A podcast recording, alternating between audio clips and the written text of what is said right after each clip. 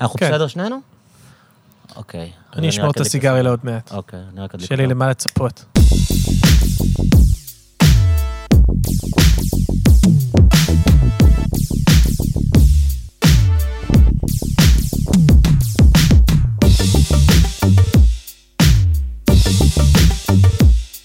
מה העניינים, אלי? בסדר גמור. אה, אז ברוך הבא לפודקאסט שלנו. תודה, תודה. הגעת, אני שמעתי עליך מהמלצה של חבר טוב שלי, אה, יאיר קלדור, מהמם. שאמר לי ש... שכדאי מאוד להביא אותך. אה, ובאמת אה, קראתי קצת דברים שכתבת, טורים, לא ממש מאמרים אקדמיים, אבל טורים שהתפרסמו בכל מיני מקומות, ועקבתי אחריך קצת בפייסבוק, ונראה לי שיכולה להיות לנו שיחה מעניינת וכיפית, אז אני שמח ש... לא, בכיף. תודה ש... אולי תספר לפני טיפה... אתה דוקטור באוניברסיטת חיפה להיסטוריה של הקפיטליזם, נכון, נכון. אז בוא תספר טיפה. אה, עשיתי תואר ראשון, אה, קודם כל עליתי לארץ בגיל 13, אני אמריקאי, ההורים שלי אמריקאים. אה, אחרי זה בתואר... מאיפה באמריקה? פילי, פילדלפיה. פילדלפיה? אוקיי. כן. ו... ואז uh, עשיתי פה, אתה יודע, צבא והכל, ואז uh, תואר ראשון למדתי כלכלה והיסטוריה. שם נחשפתי למה שמלמדים ואיך שמלמדים כלכלה בארץ, וחוץ מזה שזה ממש... אה, באוניברסיטת תל אביב, נכון? באוניברסיטת תל אביב. שהיא נחשבת עם ההטייה הכי גבוהה לקפיטליזם בישראל, או לאו אני לא יודע אם דווקא? המילה פה היא קפיטליזם אוקיי. בהכרח, אבל יש פה עניין מתודולוגי אה, מאוד מאוד מובהק, שכן, תל אביב, אה, אני מניח שגם ירושלים, אבל אין ספק שהם, אה, זה נקרא כלכלה נאו-קלאסית, זה הכלכלה הדומיננטית אה, בכל העולם, אבל האמת היא, אחרי זה שהייתי בהרווארד בדוקטורט, ועוד שניה אני אספר על זה, גיליתי שהאמת היא שתל אביב לקחה את זה הכי רחוק מכולם, כלומר, בעיקר אה, יש פה הרבה עניינים, אבל המודלים, הניתוק מהמציאות, וככה, הדגש על המתמטיקה, על החישובים, אתה כל הזמן, מה שנקרא, גוזר פונקציות בתואר לכלכלה, ואתה אפילו לא יודע למה, אתה פשוט גוזר את הפונקציות, גוזר אותם, משווה אותם. כאילו מעניין אותך כלכלה ואתה מבין שאתה בעצם לומד אה, מתמטיקה. בדיוק, אה, ו- וגם, וגם כשאתה מלמד את המודלים האלה, זה כאילו תורה מסיני. זה כאילו, זה מה שנכון, זה לקח קצת זמן לפתח את זה, אבל זה כנראה התשובות הנכונות. עכשיו, זה לא חד מלמדים את זה כאילו זה פיזיקה. בדיוק, זה לא חד משמעית, הם אומרים לך, אבל, אבל אתה אפילו לא לומד, לא לומד, נגיד שלפני 40 שנה חשבו אחרת, אגב, סביב גם בעוד 40 שנה יחשבו אחרת, זה מן הסתם לא, לא, כאילו כל הרעיון הזה שהדבר הזה הוא תוצר היסטורי, או יותר נכון מזה, אפילו חס וחלילה תוצר פוליטי, או תוצר אידיאולוגי, או שהיו במאבקים עד שהגענו למודלים האלה, אז זה ממש כאילו לא, לא היה קיים בכלל. אה, אני חייב להגיד שהיום המצב הוא לא כזה. אה, ואני- בתל אביב? המצב- בישראל? אז אני יכול להגיד בתל אביב, אני מלמד עכשיו קורס אה, בתולדות המחשבה הכלכלית, שזה קורס שבו אני מאוד שמח שאני עושה את זה, היה פורום של סטודנטים בתל אביב, שנלחמו לשנות את הדרך שבו מלמדים, בגלל כל הדברים שדיברנו עליהם עכשיו, ו, והם שיחקו אותה בגדול והצליחו להביא אותי, ואני מאוד הם מרוצה. שינו, הם- הם שיחקו אותה במובן שהם הוסיפו גם קורסים שנותנים נקודת מבט אחרת, או שהקור, הליבה השתנתה? זהו, אז, אז, אז המקומות שבהם משתנה הדרך שבו מלמדים כלכלה היום בארץ זה בתל אביב ובחיפה. שניהם הלכו בכיוונים קצת שונים. בשניהם החליטו שהם חייבים לשנות קודם כל את השיעור הראשון הראשון ראשון מבוא לכלכלה שאתה מלמד, אבל הם שינו את זה בצורה שונה אפשר להגיד. הייתי אומר בגדול שחיפה כנראה לקחה את זה קצת יותר רחוק, אבל אני חושב שתל אביב גם עשו שינויים ממש מעולים. הוסיפו טקסטים, הוסיפו קצת היסטוריה, הוסיפו קצת, אתה יודע, דוגמאות מהעולם האמיתי, אה, דברים כאלה. אז אולי, אולי באמת טיפה, מ, מ, כי אנחנו כאילו צוללים לשיחה כן. ששנינו מבינים על מה אנחנו מדברים, אבל לפני, כן. אבל... אני אסיים את הביוגרפיה, נחזור. לביוגרפיה, זו שיחה כזאת, אתה יודע, לא, לא, לא, לא צריכים להיות כאלה מתודים, אבל כן, אני רק כן, רוצה כן. כדי לתת קונטקסט לדברים האלה. לא, לא, ברור. בקיצור, אה. אז, אה, אז אחרי שלמדתי כלכלה והיסטוריה, אה, אנחנו כן ממשיכים את הביוגרפיה. אה, לא. להמשיך? אה. לא, סתם, סתם, אני צוחק. לא, אני התכוונתי להגיד, אה, אולי עדיף. שאתה תגיד את זה, אה, את, את, את, את, את העניין עצמו, מה הפריע לך בלימודי כלכלה, אה. במובן של אתה בא ומתייחסים למשהו שהוא בעצם חלק ממדעי החברה, שהוא אה. קשור לחיים האמיתיים ולרעיונות של אנשים, ומתייחסים לזה כאילו זה מדע מדויק. קודם כל, כן, חד משמעית זה חלק כן. מזה, והיה סיפור מאוד מעניין בארץ דווקא ש... אני לא זוכר מי זה היה, אבל אה, סיפור מפורסם, זה לא היה כשאני הייתי שם, אבל שנתנו לתלמידים בפילוסופיה, ואני חושב שתלמידים אני חושב שזה מחקר של אריאל רובינשטיין. כן, אתה מכיר את זה. כן. עם ה... ואתה יודע, אני, ברור לי איך... ספר את המחקר. מכיר אוקיי, אז. אני, אני לא זוכר בדיוק מה היה בסוף המחקר, חוץ מזה שהכלכלנים, היה צריך כאילו לפטר עובדים, והכלכלנים פיטרו כאילו הכי הרבה עובדים כמעט שאפשר, אולי האחרון אפילו על דולר, ש... אם אתה לא יודע איך מלמדים כלכלה בתל אביב, זה לא מפתיע אותך, כי מה שהם עשו, הם מקסמו את הפונקציה. הם פשוט אה, עשו פעולה חשבונאית, או מתמטית בעצם, ו- והגיעו לתוצאה, ולא ממש חשבו על שום דבר אחר. עכשיו, זה, זה דוגמה אחת, אבל אני חושב שבסופו של דבר, אם אתה מגיע ללב העניין בשבילי, זה, זה כמה דברים. זה קודם כל, אני לא אוהב שבו, שאנשים כאילו נותנים לך איזושהי משוואה ולא אומרים לך מאיפה זה הגיע. מי היו השחקנים הפוליטיים ומי היו הכלכלנים שדחפו את זה, למה זה דווקא תפס ולא דברים אחרים, והרבה מה שאני עושה בעבודה שלי זה בעצם אני הולך אחורה ואני אומר, אוקיי, בוא נביא דוגמה, אוקיי, נגיד הזכרת מאמר שכת... מאמרים שכתבתי, אז מאמר אחד, יש איזה רעיון בכלכלה, שכל אחד מרוויח פחות או יותר את מה שהוא מייצר. קוראים לזה חוק אה, התפוקה השולית. נכון. השכר שלך נקבע על ידי התפוקה השולית שלך. עכשיו, תפוקה מלמדים... את- הכוונה מה אתה מייצר. מה שאתה מייצר, בדיוק. כן. עכשיו, זה יוצר כמובן נרטיב נורא נחמד, שהעולם הוא בעצם מקום די צודק, ואם אנשים עשירים, אז כנראה סימן שהם אה, מאוד יצרניים ומאוד פרודוקטיביים, ואם מישהו עני, אז מסתבר שהוא, אתה יודע, אולי... זה מה שיכול לתרום לעולם, כן, הוא מקבל אולי, לפי אולי הוא. עצלן, אולי הוא טיפש, לא יודע, אבל זה, זה, העולם הוא צודק, יש בו איזה... מה שקוראים מריטוקרטיה, נכון? ב- זה זה גם מריטוקרטיה במובן הזה שמי שמצליח אה, אה, הוא זה שהשקיע, וזה גם נותן איזושהי הרגשה שאתה יודע, כל אחד מקבל את מה שמגיע לו. אה, עכשיו הדבר הזה הוא, הוא מופרך, הוא לא נכון, אבל אני בתור היסטוריון של המחשבה הכלכלית, חזרתי אחורה למאה ה-19 לאיש שקוראים לו ג'ון בייטס קלארק, ש- שהוא בעצם הראשון שהגה את הרעיון הזה, ואני מראה שהמטרה העיקרית שלו היה לצאת נגד אה, לא רק סוציאליסטים, אבל כל מיני אנשים בשמאל, שבעצם דיברו על רעיונות של אה, ניצול, או רעיונות של זה שיש בעלי הון שרק, אתה יודע, יושבים על מניות. עקרון הערך העודף, גם עיקרון הערך העודף, שזה בעצם הרעיון שמרקסיסטי מאוד, שהרעיון שכאילו כל הרווחים נובעים מהניצול של העובדים, כלומר, אה, רק העובדים הם אלה שמייצרים אה, ערך. כאילו העובד מייצר שמונה, והקפיטליסט מתעשר, כי על השמונה הזה הוא לוקח עשר, וככה הוא מרוויח. בדיוק. עכשיו, אבל אתה לא צריך להיות מרקסיסט רק בשביל לא להאמין בחוק התפוקה השולית. אתה יכול גם להיות בן אדם שנגיד אומר, אה, אני אביא לך עוד דוגמה, אוקיי? הם, הם אומרים את זה לא רק עבודה, הם אומרים את זה גם בעלי הון. חוק התפוקה השולית גם עובד על הון.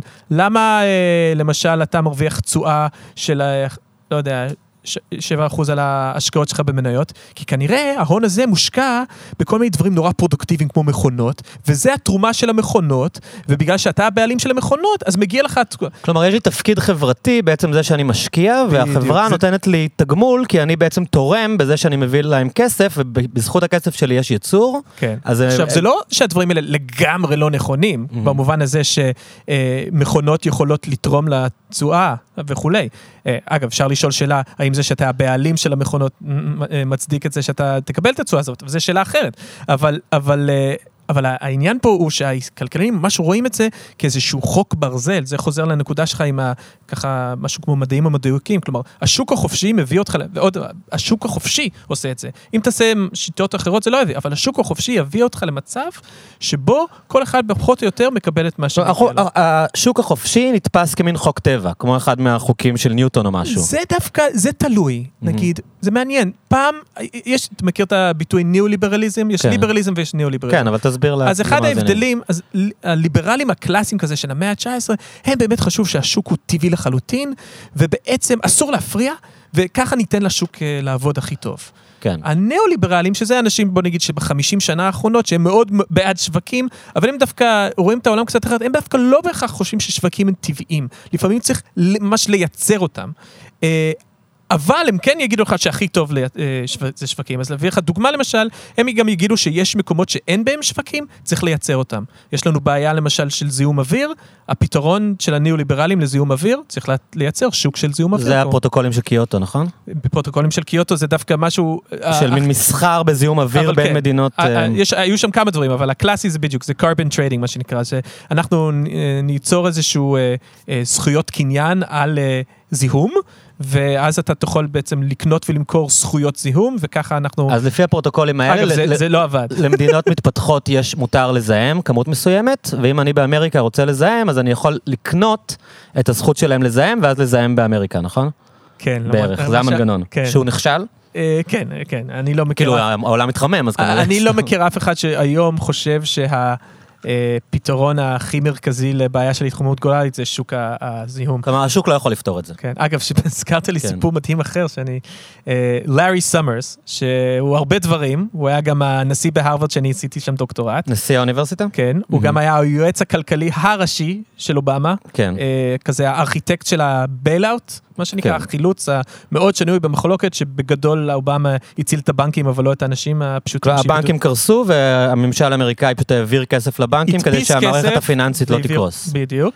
אז לארי סמרס פעם כתב ממו שהוא היה, אם אני לא טועה, הוא היה הנשיא של ה-World Bank, קוראים לזה ה-Summers memo, ופשוט הזכרת לי את זה, כי בממו הזה הוא כתב שהיתרון היחסי של מדינות עניות באפריקה, שזה רעיון מאוד חשוב בכלכלה, יתרון יחסי, זה שהם מת- מת- מתים בגיל יחסית צעיר. מהמם. זה היתרון היחסי שלהם. ולכן אנחנו צריכים להעביר את כל ה-toxic waste של העולם, כל הזבל... לאפריקה? כי הם מתים גם ככה מוקדם, אז אז הם לא יגיעו לגיל... כלומר, כן. אם הם גם ככה מתים בגיל 50, אז זה לא כזה נורא אם הזיהום יהרוג אותם אה, בגיל 48, כי הם גם ככה לא מגיעים לגיל 50. כן, אני חושב שזה המזכיר, אני לא זוכר כבר מי, אבל היא כאילו קראה את זה והזדעזעה, וסמרס אחרי זה התנצל כמובן. אה, זה לא עצר אותו זו מלהפוך זו להיות, היועץ זו של דוגמה. איזה תפיסת עולם אתה מקבל כשאתה רואה את החיים רק דרך המשוואות האלה. כן, ושתדע שסמרס נחשב עוד שמאלני בעולם הכלכלה. כאילו אובמה הביא אותו, אז הוא היה נחשב בטח יותר מתון מהיועצים של בוש, כן, לא? כן, בדיוק, בדיוק. לא, והוא באמת, אה, אתה יודע, יחסית יש, אה, אתה יודע, יש כאלה, סמרס, אה, נגיד סמרס בשנים האחרונות התפכח סוף סוף וחושב שאיגודי עובדים זה דבר חשוב. משהו Mm. שלא היית שומע מכלכלנים אומרים לפני כמה שנים, אבל... אז בעצם מה, אז אז זה זה היה הנושא אולי הראשון שתכננתי לדבר איתך עליו. אוקיי, אז הנה, יצא טוב. אנחנו, אנחנו רואים איזשהו תהליך עכשיו שקורה. אה, אנחנו רואים את העלייה של אה, ברני סנדרס ואליזבת וורן באנשים שפעם היו נחשבים סוציאליסטים רדיקליים, שאני זוכר ב... בקמפיין של אובמה ב-2008, כן. אה, היה ג'ו דה פלאמבר וכל מיני כאלה, שפשוט אמרו, הוא סוציאליסט, ועצם השימוש ב...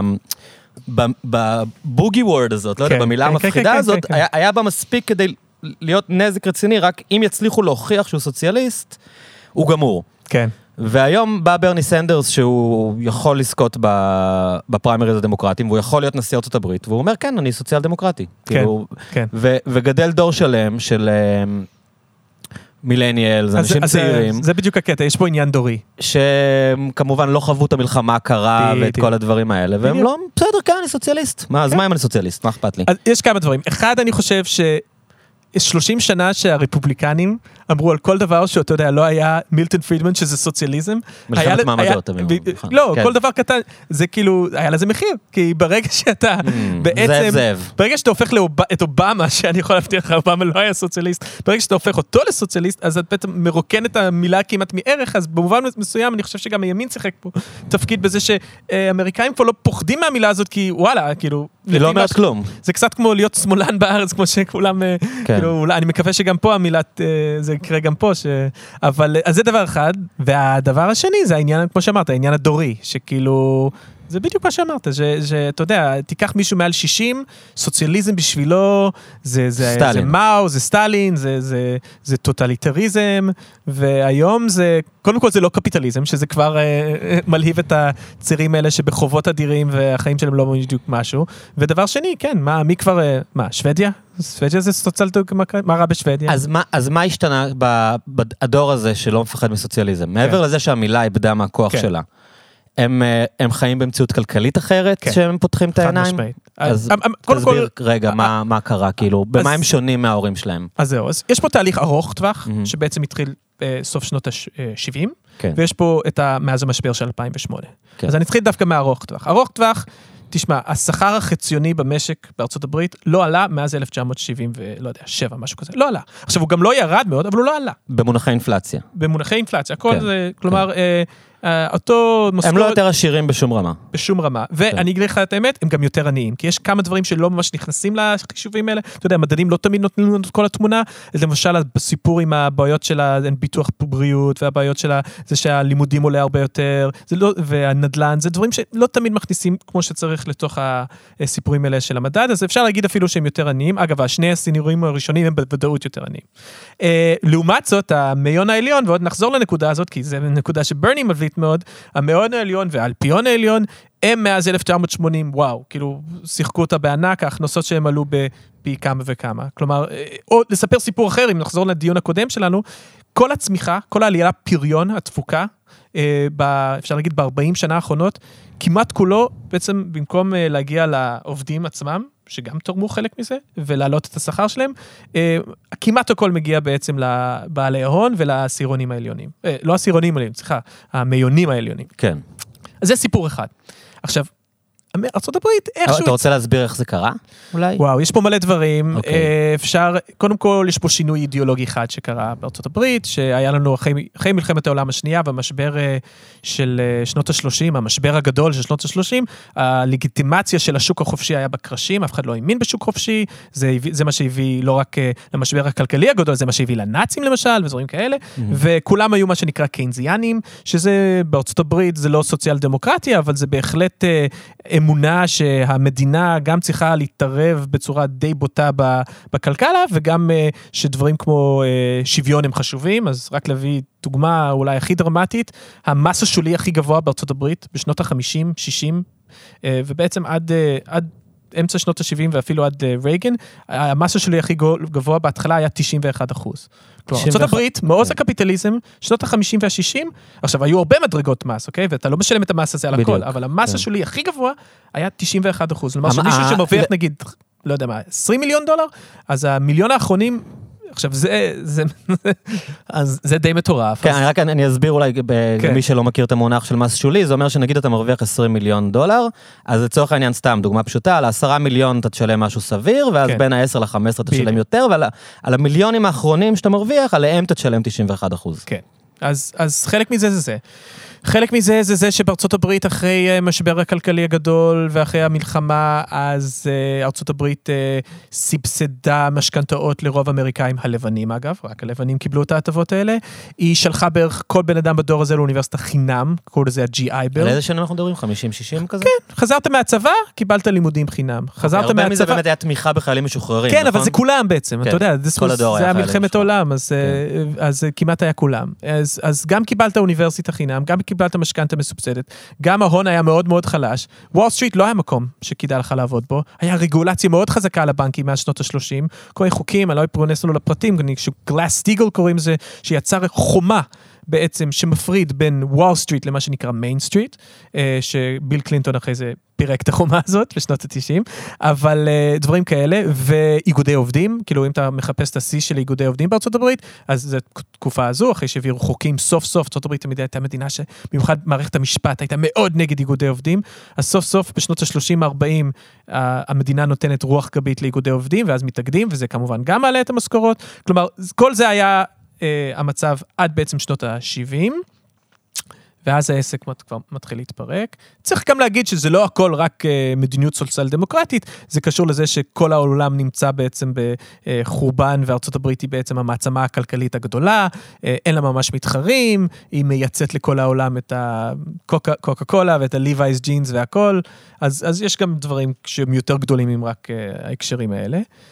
אה, ובשנות ה-70, שזה, אתה יודע, יש מלא אנשים שחוקרים את זה היום, זה מתחיל להתפרק. השאלה הגדולה למה, אה, יש המון, אתה יודע, נרטיבים, יש כאלה שחושבים שדווקא כשניסו סוף סוף לתת את ההטבות האלה גם לשחורים, אז הלבנים שכבר קיבלו את ההטבות האלה 20 שנה לפני זה אמרו, רגע, רגע, אה, אני, אה, אה, למה לתת לה גם להם? אני בעצם בניתי את עצמי מאפס, שזה כמובן כלומר, קשקוש. הדור הזה של ה baby boomers, שחזרו אה, וקיבלו את כל ההטבות מהמדינה, התחילו לקחת את מה שהם קיבלו כמובן מאליו. הבייבי בומרס הם הילדים של האנשים שקיבלו אה, את ההטבות. golden generation, מה כן. הם. ה baby boomers נולדו לכלכלה הכי מוצלחת בהיסטוריה של האנושות. והם לקחו שזה- אותה כמובן מאליו, נכון? הם לא הבינו שהם נהנים משגשוג ש- שהצליח בגלל שהמדינה עזרה. הם הרבה- חשבו שהעולם ככה והכל טוב, כאילו. כן, וגם הם חשבו שאם השחורים נמצאים בערים העניות ואני נמצא בפרברים הנחמדים, כנראה שזה חוזר נקודה קודמת שדיברנו עליו, כנראה שזה אולי גם קשור לזה שאני עבדתי יותר קשה ואני הייתי יותר מוכשר וכולי, ולא ממש הסתכלו על ה, אה, על איך המדינה עזרה להם להגיע בדיוק. לדבר הזה. בדיוק, בדיוק. ואז בעצם, אה, בעיקר בשנים של רייגן, נכון? כן. כל העניין הזה מתפרק. זה מתחיל בשנים של קרטר, יש מהלך מאוד חשוב, מאוד חשוב, שיש בעיה של אינפלציה בארצות הברית, שנות שנות ה-70,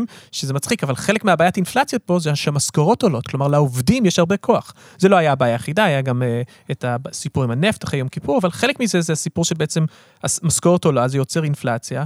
אני לא רוצה להיכנס פה לפוליטיקה של אינפלציה, אני רק אגיד כן. שיש בעיה של היפר אינפלציה לפעמים, זה באמת בעיה שצריך לפתר, לפתור אותה, אבל כשיש אינפלציה נגיד של 10 אחוז, כמו שהיה בארצות הברית, זה דווקא בעיה שמי שהכי נפגע מזה זה בעלי ההון. זה אוכל להם את ההון. וורן באפט פעם אמר, המס שאני הכי פוחד ממנו זה מס האינפלציה. זה אוכל לי את ההון. כי אם יש אינפלציה של 10 אחוזים, הוא הפסיד 10 אחוזים מה-4 מיליארד שלו, 60 מיליארד, כן, כמה שיש לו. הדוגמה הכי טובה לזה, תחשוב על. עשירים שמשקיעים הרבה באגרות חוב, כן. וכל התשואה שלהם פשוט ילך. אגב, באנגליה בסוף המאה ה-19, תחילת המאה תחילת המאה ה-20, ככה נמחק דור שלם של אריסטוקרטיה. היה אינפלציה והם איבדו את כל ה... כי הנכסים שלהם לא יושבים כבר, כלום. כן, כן. קיינס פעם קרא לזה המתת החסד של הקפיטליסטים, והוא דווקא חשב שזה רעיון מצוין. Mm, mm. אה, בכל מקרה, אז אה, איך הגענו לזה? אה, כן. אז האינפלציה הזאת הייתה, פגעה בהון, אה, ובעצם הפ- היה שינוי מדיניות מאוד מאוד גדולה, מהפכנית אפילו הייתי אומר בארצות הברית בשנים האלה, שהחליטו בעצם שמי שבסופו של דבר ינהל את הכלכלה האמריקאית או המדיניות הכלכלית, פחות יהיה נציגי אה, הציבור, שאתה יודע, חברי הקונגרס והסנאט, אה, דרך אה, הוצאה ציבורית, אוקיי? זה מה שקיינס רצה מאז מלחמת העולם השנייה, וזה מה שהיה בשנות ה-50 ו-60, שזה בעצם מה שבכלכלה קוראים לזה מדיניות פיסקלית, כלומר, יש כן. בעיה, יאללה, בואו אה, נוציא עוד כסף, נבנה עוד כבישים, עוד אה, תשתיות, אה, עוד מורים, דברים כאלה. החלטו, לא, מעכשיו הדרך לנהל את הכלכלה זה דרך מדיניות מוניטרית בעיקר, שזה בעיקר הבנקים, הבנק המרכזי. אנחנו מכירים את זה היום הרבה, כי כלומר, איך אנחנו מנהלים את המטבע? זה לא רק מטבע אבל. אוקיי. כי למשל במקרה כזה, זה, זה, זה הכל, זה לא רק המטבע, כי מה בעצם הבנק המרכזי החליט, וזה היה פול וולקר אז, שהיה ראש ה-Federal Reserve, הוא אמר, תקשיב, הבעיה של האינפלציה היא הבעיה הכי גדולה. ולכן בשביל לפתור אותה, אני בעצם צריך להעלות את הריביות בצורה כל כך מטורפת, שבמילים אחרות אפשר להגיד שזה אה, להוציא הרבה כסף מהכלכלה, כדי ליצור איזשהו מיתון בכוונה, כדי להרגיע קצת את המשכורות שתהיה ה- פחות פעילות כלכלית. כן, אה, גם פחות, פעילות כלכלית וגם, אה, כן, ש, שנגיד העובדים, אה, חלק מהם יאבדו את העבודות שלהם, יהיה אבטלה. כוח המיקוח של העובדים יורד מאוד uh, כשיש מובטלים, כי ככה עובד uh, שוק uh, עבודה, ו... וזה מה שקרה, הוא העלה את הריבית בערך ל-15 אחוז, הריבית הייתה 15 אחוזים כן. בארצות הברית בשנות ה-80? uh, בתחילת שנות ה-80, כן. וואו. והיה מיתון, וזה חיס... זה פגע מאוד בעבודה המאורגנת בארצות הברית. אני יכול להגיד לך שאפילו, אני לא חושב שהעבודה המאורגנת בארצות הברית אי פעם התאוששה מזה. היום בסך הכל 7 אחוז מהעובדים שם מאוגדים, נכון? משהו כזה? בסקטור הפרטי, בסקטור 7 אחוז, הפרטי. שזה מטורף. כן, זה כלום. אז זה היה מה בישראל היום? אה, 35 אחוז, 35. משהו כזה. אגב, השיא אוקיי. של ארה"ב זה בערך 35 אחוז. אוקיי. אז ארה"ב אף פעם לא היה מעוז הזה, אבל, אבל אה, אגב, גם אם אתה לא באיגוד עובדים, האבטלה הזאת פוגעת בך, כי אתה לא יכול לבוא למעסיק שלך, להגיד, תביא לי עוד אה, 20 שקל או אני הולך לעובד אחר, כי אין, לך מעביד אחר. אז, אה, אז בהקשר הזה, אז, אז אפשר להגיד שזה הדבר הראשון, המדיניות המוניטרית. וכמובן אחרי זה רייגן נכנס, ואז הסיפור יותר ידוע, אבל קיצוץ מטורף במיסים. ארה"ב בעצם הייתה המדינה עם המערכת מיסוי הכי פרוגרסיבית בעולם. המסורת האמריקאית, שחוזר למאה ה-19, היא מסורת דווקא, היא מאוד, אה, אפילו אני אגיד לה גיא רולניקית בכזו, שבמובן הזה זה לא סוציאליזם, אבל זה אמונה שאתה לא רוצה שאף אחד יגדל יותר מדי. אתה לא רוצה, אתה יודע, טדי. רוזוולט היה הסמל של זה, לא? טדי רוזוולט- כל התקופה שאמרו, יש את הברונים השודדים, האנשים, הארבע, כמו בישראל, המשפחות, אז שם כן. היה את הטייקונים המקוריים. בדיוק. אה, קרנגי, רוזוולט, האנשים. האלה, שהצליחו, כאילו, אמרו לאנשים, אנחנו נילחם בהם, אנחנו נשבור את המונופולים שלהם, אנחנו נדאג ש, שגם אתם תהנו מהדבר הענקי הזה. בדיוק, וגם פשוט. וגם איזשהו רעיון שאתה יודע, העשירים האלה לא צריכים את כל הכסף הזה, כי זה מסיבות של, בעיקר מסיבות פוליטיות אגב, מסיבות של, אתה לא יכול לנהל דמוקרטיה עם כאלה פערים גדולים, כי האנשים האלה פשוט יקנו את כל הפוליטיקה, שאגב זה כמובן מה שהיום בארצות הברית, היום בארצות הברית היא פלוטוקרטיה, ואחרי זה אני יכול לתת גם דוגמאות לזה, זה שלטון של עשירים.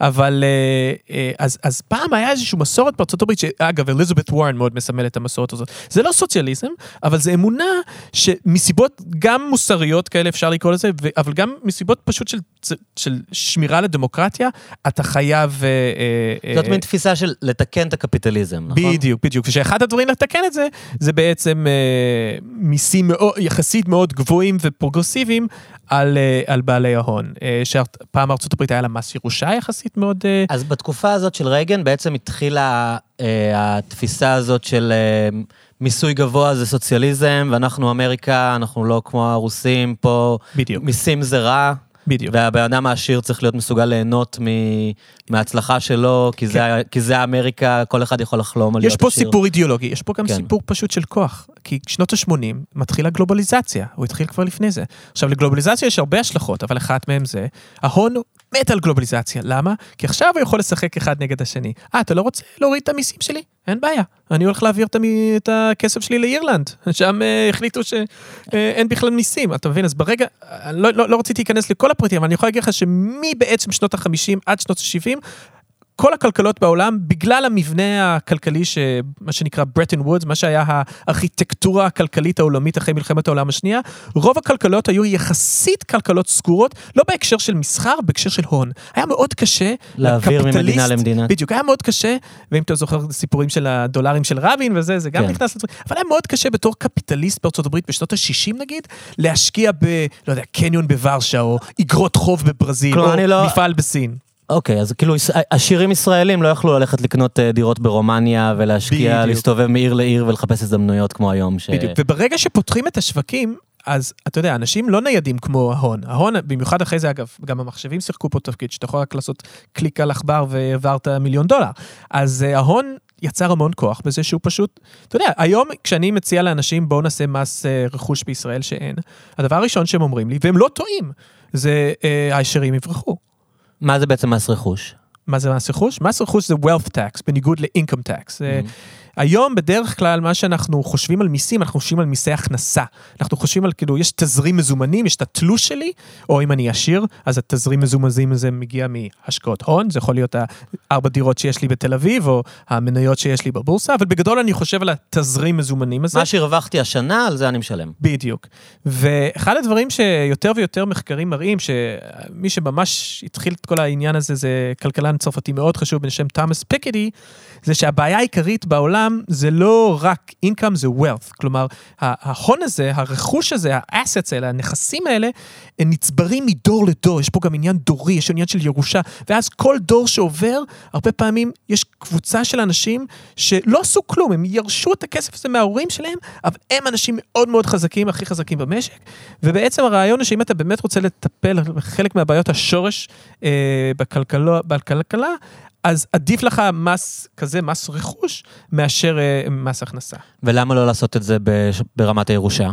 מעולה, אגב, אה, מצוין, כאילו אחד ה... אפשר, קודם, קודם כל אפשר לעשות מס רכוש שהוא לא ירושה, אפשר למשל, בארצות הברית אגב, אני יכול להגיד לך, שהארנונה האמריקאית, המקביל, זה בעצם מס רכוש. באים כל שנה לדירה שלך, מעריכים את, שוב, את השווי שלה, ואז הבעלים של הדירה, לא המסכן שגר שם בשכירות, הבעלים של הדירה צריך לשלם בערך אחוז אה, בדרך כלל על השווי שנתנו לדירה באותה שנה. כי הוא התעשר בעצם. כי כן, עכשיו יש דברים דומים פה, מס שבח וזה, אבל זה לא באמת עובד אותו כן, דבר. מס שבח זה כשאתה מוכר רק, אתה לא בדיוק, משלם את זה כשאתה בדיוק. מחזיק את הדירה. בדיוק, יפה. אז, אה, אז זהו, אז, אה, אז אפשר גם בדברים כאלה, אבל אין ספק שלדעתי אחת המיסים הכי מוצדקים, שאגב, לדעתי כל ליברטריאן אמיתי, צריך לתמוך בו, זה רעיון של מס ירושה, כי בסופו של דבר הרעיון של שוק חופשי אמור להיות, שאגב, אני לא תומך בזה, אבל לפחות הרעיון היה אמור להיות, שבו כולנו מתחילים באיזשהו נקודת, אה, דיברנו קודם על מריטוקרטיה, כלומר, כולנו מתחילים מאותה נקודת התחלה. ואז ניתן לשוק לפעול. כלומר, אבל כשבלי מס ירושה, שאתה יודע, יש פה אנשים שנולדים עם 17 דירות בתל אביב, או אתה יודע, את כל המניות, אז... אז או איך- עם ים המלח. או, בדיוק, או עם... אז איך בכלל אתה יכול אה, כן. אה, בכלל לדבר בשפה של מיסים, אה, של צדק או אה, אה, שיווק? כלומר, ההצדקה של השוק הייתה, מעבר למריטוקרטיה, שזה יעיל, שאתה מתמרץ אנשים ומי שיעבוד קשה יצליח וזה טוב לכולם, כי הוא ייתן תוצרת ויהפוך את המדינה ליותר עשירה. אבל אז בעצם יש לך אנשים שנולדים אה, מיליארדרים ואין להם, הם- בלי שהם. תרמו כלום לאף אחד. בדיוק. יש, אגב, זה שאין בכלל מילה לזה בעברית זה מאוד מעניין, כי באנגלית ובצרפתית יש את המילה, יש את המילה entrepreneur, נכון, יזם, אבל יש גם עוד מילה מצרפתית, rentier. כן. ורנטיר זה מישהו שחי מרנטות. ומה זה בעצם רנטות? רנטות זה בעצם אנשים שמרוויחים כסף רק מבעלים של איזשהו קניין, לא בגלל שהם תרמו משהו, כי הם לא תרמו כלום, במובן הזה שאתה יודע, הם יושבים כמו ש... נגיד, נדל"ן זה הדוגמה הכי קלאסית לרנטיר, נכון? כן. אה, עם כל הכבוד לא- אולי לשיפוצים, ואגב, שיפוצים לא נכנסים לזה, זה דווקא... יזמות. אה, יזמות, אבל עם כל הכבוד למישהו שפשוט למשל ירש ארבע דירות אה, אה, בתל אביב ומקבל עליהם עכשיו, אה, אין שום הצדקה כלכלית. עזוב, עזוב שנייה, אתה יודע, היה לי הסוציאליזם... בעל בית כזה, שהוא לא עבד כן, משנת, היה- היה בן אדם זקן כזה, רשע, כן. שונא מזרחים כזה, שהוא פשוט מעולם לא עבד. הייתי צריך לבוא אליו כל שנה לחדש את החוזה שכירות שלי. ופשוט היו לו שני בניינים שירש מאבא שלו בשנת 50 כשאבא שלו מת, והיה מדובר באדם כן. בן 107 או משהו, שפשוט אה, מעולם לא עבד, פשוט חי מהבניינים שאבא שלו הוריש לו וזהו. עכשיו, אחת הבעיות שלנו... ואגב, אגב, אפרופו שיפוצים, הדירות כמובן מתפוררות, אתה, אתה מבקש ממנו להחליף מנעול, הוא, אתה יודע, מאיים עליך עם עורכי דין. יואו.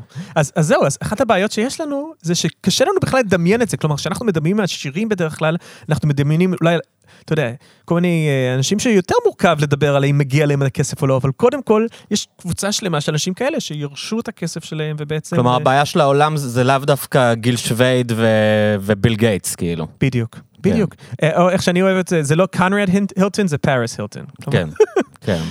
אה, אתה יודע, יש לי גם בעיה עם קונרד הילטון, אבל בוא נגיד ככה. קונרד, מה הוא המייסד? כן, כי הוא אוקיי. כאילו היזם שבנה את המלונות. אה, אבל אה, כן, כשאני מדבר על אנשים בארץ, בגלל זה יצא לי, האמת היא, לפני כמה שבועות לפגוש את עמיר פרץ ודיברתי איתו על הדברים האלה. ושאלתי, למה אתה אין לך מס ירושה במצע? דווקא הרבה יותר קל להצדיק מס ירושה. מאשר, עכשיו כל ההייטקיסטים קמו עליו, כי אתה יודע, הוא רוצה...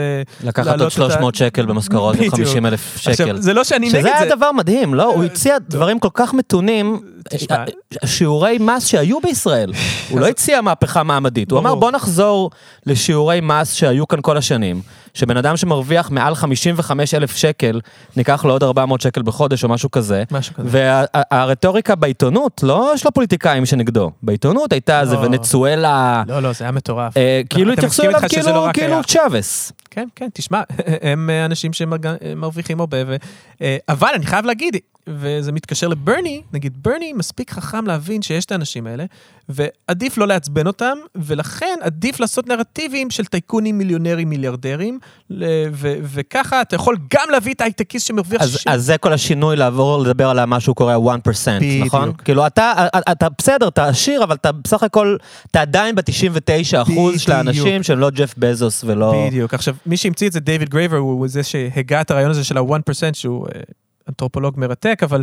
הוא- קוראים לו? הוא- הוא- דיוויד גרייבר, כתב כן. ספר מאוד מעניין על חוב, היסטוריה של החוב. שהוא היה קשור לתנועה של Occupy הוא- Wall הוא Street. בעצם היה ממש אחד המתחילים של Occupy Wall Street. אבל הרעיון הזה של ה-99% או בניגוד למאיון העליון, הוא בעיניי פוליטית.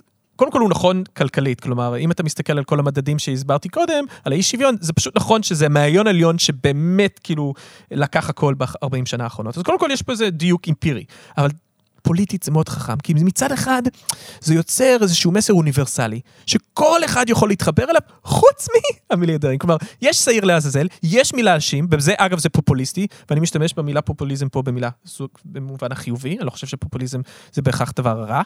אה, אז יש איזה מהלך של פופוליזם, ברור, אה, אבל זה פופוליזם שרוב האנשים יכולים להתחבר אליו. אז במובן הזה זו תשובה יותר טובה לטראמפ. מהילרי קלינטון שמדברת על פוליטיקת זהויות וזכויות הלהט"בים ופוליטיקלי קורקט, דברים כאלה, כי אתה מגיע לאנשים ואומר להם, יש לי פתרון. יש לי פתרון לבעיות שלך, כאילו. בדיוק, הבעיה עם פוליטיקת זהויות זה שזה משסע, זה, זה, זה יוצר uh, מגזור, זה, זה, אתה לא יכול ליצור נרטיב שהוא מתאים לכולם אז, כי, כי אתה מדבר רק על השחורים, או רק על אנשים, או, או רק על ה...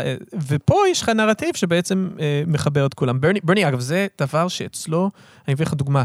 Uh, יש בארצות הברית בשנים האחרונות, האמת היא, אני קצת הייתי מעורב בזה, תנועה מאוד חזקה של פיצויים לשחורים בגלל העבדות. ההיסטוריונים- appropriation, נכון? כן, היסטוריונים כן. כמוני ואחרים, יותר חשובים ממני, הראו בצורה די כאילו מדהימה כמה שהקפיטליזם האמריקאי, חלק ממנו צמח על גבם של העבדים. כלומר, ארה"ב לא הייתה המדינה העשירה שהיא היום בלי העבדות, אה, במיוחד של הכותנה שהניעה את המהפכה התעשייתית. ו... ובאחת הסיבות שעשו את הפרויקטים האלה זה בעצם להצדיק פיצויים. ואז הגיעו לברני ושאלו את ברני, וברני אומר, לא, אני לא חושב שפיצויים זה רעיון טוב. והסיבה שברני לא חושב שזה פיצוי, הוא כי הוא מבין שהוא יכול לאבד חלק מהמצביעים הלבנים.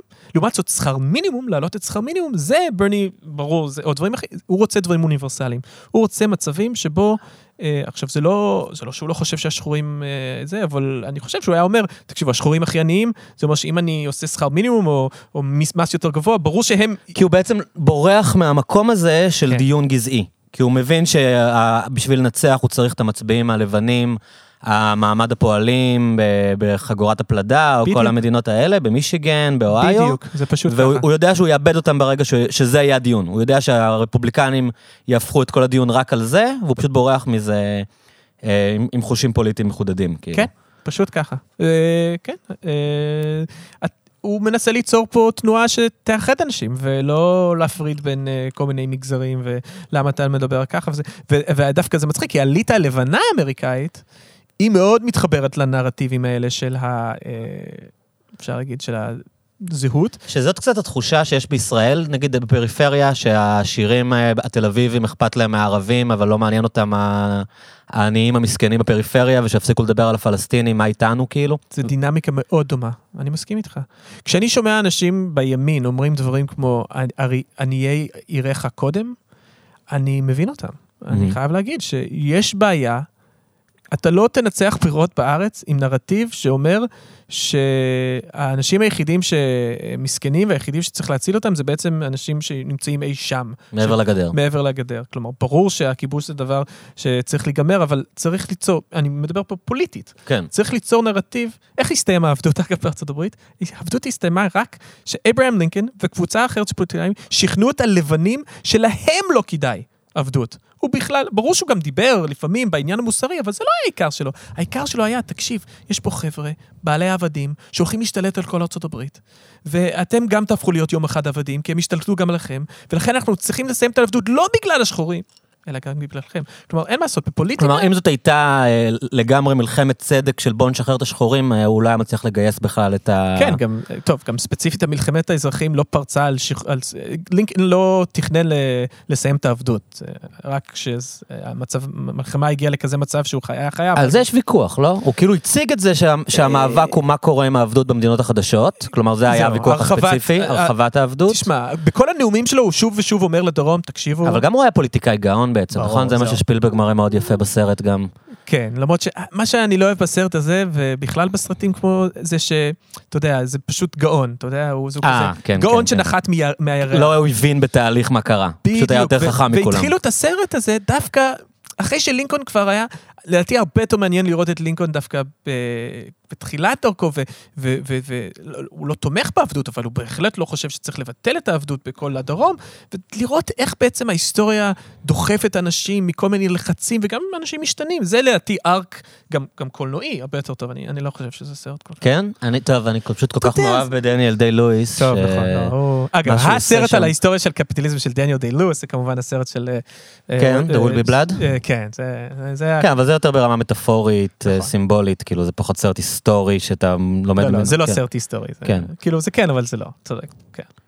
אה, אז הב- בעצם אתה אומר, אז הצעירים היום באמריקה מתחילים להבין, מתחילים להקשיב, כאילו כבר יותר קשה לערבב אותם עם זה שהקפיטליזם מדהים והוא עובד לכולם, הם, הם מסתכלים ימינה-שמאלה. זה קשור גם ל, ל, לתקופה שאנחנו חיים בה, שאין ודאות כלכלית, שבן אדם יודע שהוא לא יוכל להיכנס למפעל ולחיות כל החיים אה, עם ביטחון כלכלי, הוא יודע שהוא יצטרך כל חמש שנים להחליף קריירה, הוא יודע שאם לא יהיה לו איזושהי רשת ביטחון הוא גמור. אני יכול ללכת, אתה אומר את זה יותר טוב ממני. זה נגיד מה שאמרת עכשיו, יש אה, אה, חוקרים שמדברים על, על Life Horizon, שפעם בארצות הברית היה Life Horizon.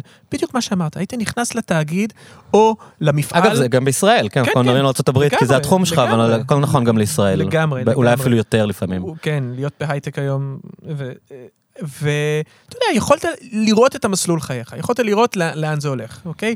ביטחון תעסוקתי, אה, אגב, בארצות הברית גם, שזה בניגוד לישראל, הסיפור הזה הוא הרבה יותר חמור גם, כי כל ההטבות, אין מדינת רווחה בארצות הברית. יש מה שנקרא welfare capitalism, זה אומר שרוב ההטבות אתה מקבל מהמעסיק שלך.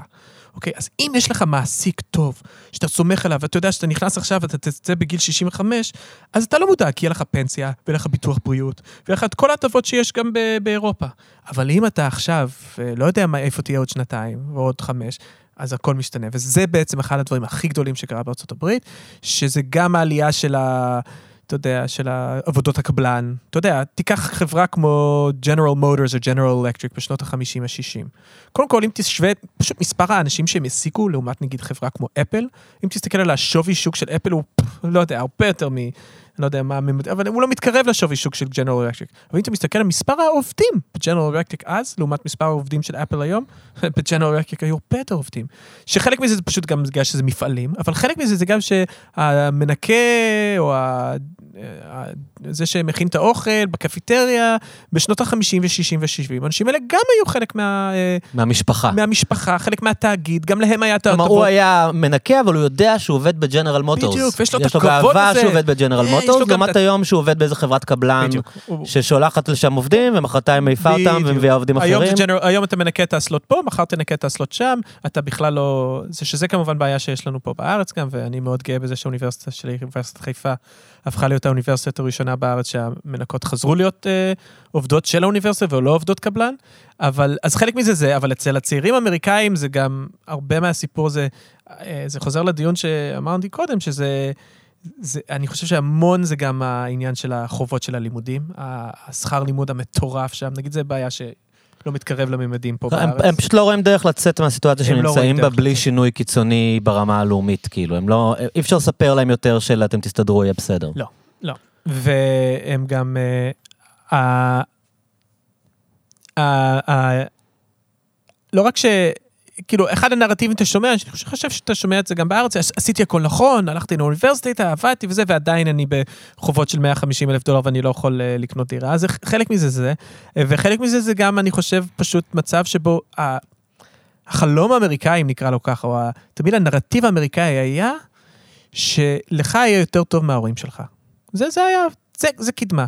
ואגב, ההורים של המילניאלס, גם להם לא היה יותר טוב הרבה פעמים מההורים שלהם, רק שהם, היה להם פלסטר, קוראים לזה חובות, והם שקעו בחובות למשך 20-30 שנה עם על הבית, משכנתות וזה, ואז הגיע המשבר של 2008, בדיוק כשהמילניאלס, אגב, מגיעים לגיל אה, ככה, לא יודע. או אוניברסיטה. או הולכים, כן, או שוק העבודה בדיוק. כן. ו... וההורים גם נפגעים. עכשיו, כבר אין את העזרה מההורים, ואנחנו יודעים פה בארץ כמה חשוב זה, אה, אגב, זה חוזר לנושאים של צדק חלוקתי, כמה קשה זה להסתדר בארץ אם אין עזרה של ההורים. אז, אז הם איבדו את העזרה מצד אחד של ההורים, כי ההורים כבר, כבר לא יכולים לעזור, ומצד שני, אה, אין, אין, להם, אה, אין להם כיוון. ואתה יודע, מספר אמריקאים שחיים היום, אה, עם ההורים או ליד ההורים, זה מטורף. אמריקאים היו פעם כזה חברה שגיל 18, יא, תעוף, לך מפה. היום אמריקאים נשארים ליד הבית, כי אין להם לאן ללכת. אז באמת אה, זרקת משהו, אמרת גם בישראל, שכאילו, היה כאן את המחאה החברתית, ש... ש... 2011, נכון? כן. אה, הייתה הרגשה ש... שגם המילניאלס, ולא רק המילניאלס בישראל, אה, מגיעות להם השאלות האלה, מגיעות להם התובנות האלה. כל הדברים שדיברת עכשיו על, על אמריקאים שמסתכלים ימינה-שמאלה ואומרים, אה, מה יהיה איתי, איך העתיד שלי נראה, איפה המדינה, עשיתי הכל נכון, שבאמת שמענו את זה כל הזמן, איציק שמולי עד היום אומר את זה כל הזמן. כן. אמ, והיה הרגשה של איזשהו מומנטום, וזה זה נעלם. כאילו אין היום, יש אנחנו בעיצומה של מערכת בחירות כן. עוד שבועיים.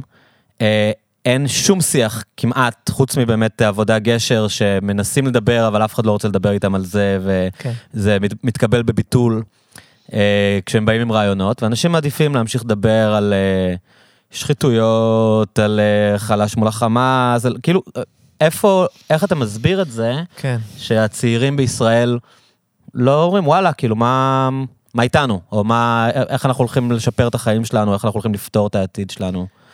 יש פה כמה דברים לדעתי. אוקיי. דבר ראשון, לא היה משבר פה, מהמם. כמו שהיה ב-2008 בארצות הברית.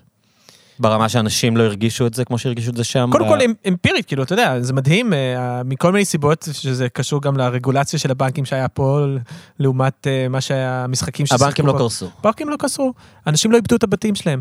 ה-foreclosure crisis בארצות הברית, הוא היה מטורף, כאילו, שנייה, אני חוזר רק לאמריקה, דיברתי עד עכשיו על המילניאלס, אתה יודע, אלה שרצו ללכת לקולג', בוא לא נשכח את מגפת האופיאטים שיש היום בארצות הברית, בקרב מעמד הפועלים הלבן, שזה אנשים... אופיאטים משככי כאבים בעצם. משככי כאבים, שהביג פארמה, חברות התאגידי הפארמה הגדולים, דחפו את הדברים האלה כבר שנים עם הלוביסטים, להפוך את זה למשהו שאתה יודע, יהיה חוקי והרופאים ייתנו. שזה בעצם הרואין, מוכרים לאנשים הרואין בבית מרקחת. מוכרים לאנשים הרואין, הרופאים אגב, הרופאים, הרופאים. אתה הולך לרופא היום בארצות הברית, או לא היום עכשיו, כי מנסים קצת זה, אבל בחמש שנים האחרונות, ואתה יודע, פיטרו אותך מדנקן דונלדס, או כואב לך הגב כי אתה עובד שני משמרות במקדונלדס, ואתה בדיכאון מזה אולי אפילו, וזה, מה הפתרון?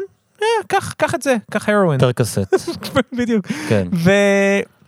ואז הם התמכרו לזה, חזרו לרופא, הרופא כבר לא נותן להם את זה, ואז הם הולכים לרחוב ומתים מכל מיני דברים סינתטיים, פנטנל שזה... של מי אנחנו מדברים? על איזה גילאים? אנחנו באיזה מדברים אזורים? פה על מצביעי טראמפ בעיקר. אנחנו מדברים פה על האזורים שהכי נפגעו, לא, הזכ... לא הזכרתי את זה בכלל מקודם, אבל הגלובליזציה, חוץ מזה שההון יכול לברוח, ולקחת איתו ולהוריד את המיסים, הוא גם בורח וכל המפעלים וכל העבודות האלה שדיברנו על קודם, העבודות במפעלים, העבודות הטובות, עם האופק חיים, הם נעלמים, האיגודי עובדים מתמק- אז זה- זה קשור לאבטלה? לא, אבל אבטלה נמוכה, לא נכון? אבטלה, זה לא אבטלה. כן. אין בעיה של אבטלה בניאו-ליברליזם, יש בעיה של working poor. אנשים שעובדים, אבל לא מצליחים לסגור את החודש, כי הם עובדים ב... מה שדייוויד גרייבר כבר הזכרנו את השם הזה, קורא לזה bullshit jobs. כלומר, עבודות גרועות, עבודות, אה, חוץ מזה שהמשכורת... זה גם בישראל, נכון? כולם אומרים כן. אין אבטלה, אין אבטלה, אבל אגב. אנשים עובדים ועניים. לא, זה בדיוק מה שקרה בישראל. ש... אבל, אבל בכל זאת, המצב בארצות הברית יותר חמור, כי למשל, גם אם אתה בישראל וחתכו לך את הקצבאות ב-2003, ו... ועכשיו אתה צריך לקרוע את התחת בשביל, אה, ואתה לא גומר את החודש, עדיין יש לך ביטוח בריאות. Mhm. עדיין יש לך כמה דברים בסיסיים. פנסיה מסוימת. פנסיה מסוימת, נגיד, לא יודע, אבל יש דברים בסיסיים מינימליים, שבארצות הברית גם את זה אין לך. ו... ואגב, היום, בגלל הדברים האלה בעיקר, תוחלת החיים בארצות הברית יורדת בפעם ראשונה מזה 100 שנה. ובכלל, אמריקאים, המגפה הזאת של הם מתים בגלל ה overdose של האופיאטים והתאבדויות גם, לא? גם ב- התאבדויות, כן. טוב, גם ארצות הברית, אתה יודע, ככל שאתה יותר עני אתה פחות בריא, אתה אוכל גרוע, יש מה שנקרא מדברי אוכל בארצות הברית, שאתה לא יכול למצוא עגבנייה למשך אה, קילומטרים, כאילו תאכל מקדונלדס ודנקן דונאטס. ועזוב אותנו כאילו. וכל מה שמסובסד על ידי התאגידים הגדולים, אבל חוץ מזה גם, רק העניין הזה של התוחלת חיים, וכמובן זה שאין ביטוח בריאות משחק פה תפקיד, אבל כן, המכה הזאת של אופיאטים, בוא נגיד ככה, זה אבל הקו, המכורים הם מבוגרים או צעירים? הכל, כולם. הרבה צעירים, אבל Mhm. הכל, הכל. תיסע לאוהיו, תיסע לרסטבלט, מה שקראת לו קודם, אה, אותה חגורת הפלדה שבזכותו טראמפ נשיא היום, זה, זה הכל שם. אז, אז, אה, אז במובן הזה, אני חושב שאנחנו, תודה לאל, לא רואים דברים כאלה פה. כלומר, המצב לא מספיק גרוע כדי שאנשים יתעוררו? אני- חושב שכן, תשמע, אז, אז, אז זהו, אז דבר אחד, לא היה פה את המשבר שהיה, ואם תשאל אותי בתור היסטוריון של הקפיטליזם, אני אניח שאם אנחנו מסתכלים למשל על החובות שהמשפחה הישראלית, משק הבית הממוצעת בישראלית, מעמיסה על עצמה, בגלל שהיא לא מצליחה לסגור את החודש, בגלל שהחליטו בישראל לקצץ את ההוצאה הציבורית בצורה ברוטלית, הרבה יותר מכל מדינה אחרת כמעט ב-OECD. ישראל היום היא מדינה אולי הכי ימנית הכלכלית בעולם, מבחינת פשוט ה-austerity, הצנע שהיא מפעילה על אזרחים שלה, כמות הכסף שמציעה פר אזרח, אז החוב האישי של המשקי בית תופח, אז לא אתפלא שיהיה פה עוד מעט משבר כזה. שזה קורה בגלל הריבית הנמוכה? זה קל לי. לקחת הלוואה, קל לי לקחת משכנתה. חלק מזה, חלק מזה זה זה, אבל זה גם, זה הפלסטר, כלומר, אנחנו רואים את זה, כשהמשכורות, אה, אה, ש- שהמצב לא טוב, ש- שההוצאה הציבורית יורדת, הפתרון הוא הרבה פעמים חובות, כן. וזה מה שכאילו מייצר את הצמיחה, נכון? כן, אני זוכר שהיה לי פעם ראיון עם שאול אמסטרדמסקי, דיברנו על אה, צמיחה, והזכרתי לו שחלק גדול מאוד מהצמיחה בשנים האחרונות בארץ זה בעצם אנשים שקונים רכב שני בהלוואה. למה צריכים רכב שני? כי התחבורה הציבורית חרא, והם חייבים להגיע לעבודה והם לא יכולים... אה, זה, כלומר, לא ממש רצו את האוטו השני הזה. כלומר, אתה מסתכל על הסטטיסטיקות, אז זה נראה כאילו יש צמיחה, אבל המצב של האנשים לא משתפר בשום דבר, הם סתם הוציאו יותר כסף, וזה מת, מתבטא בסטטיסטיקה, כאילו. אוקיי, זהו. אבל, אך פה אני כן רוצה להגיד גם משהו אחר. אוקיי. אנחנו לא מרגישים את זה, אבל המחאה כנראה עשתה משהו.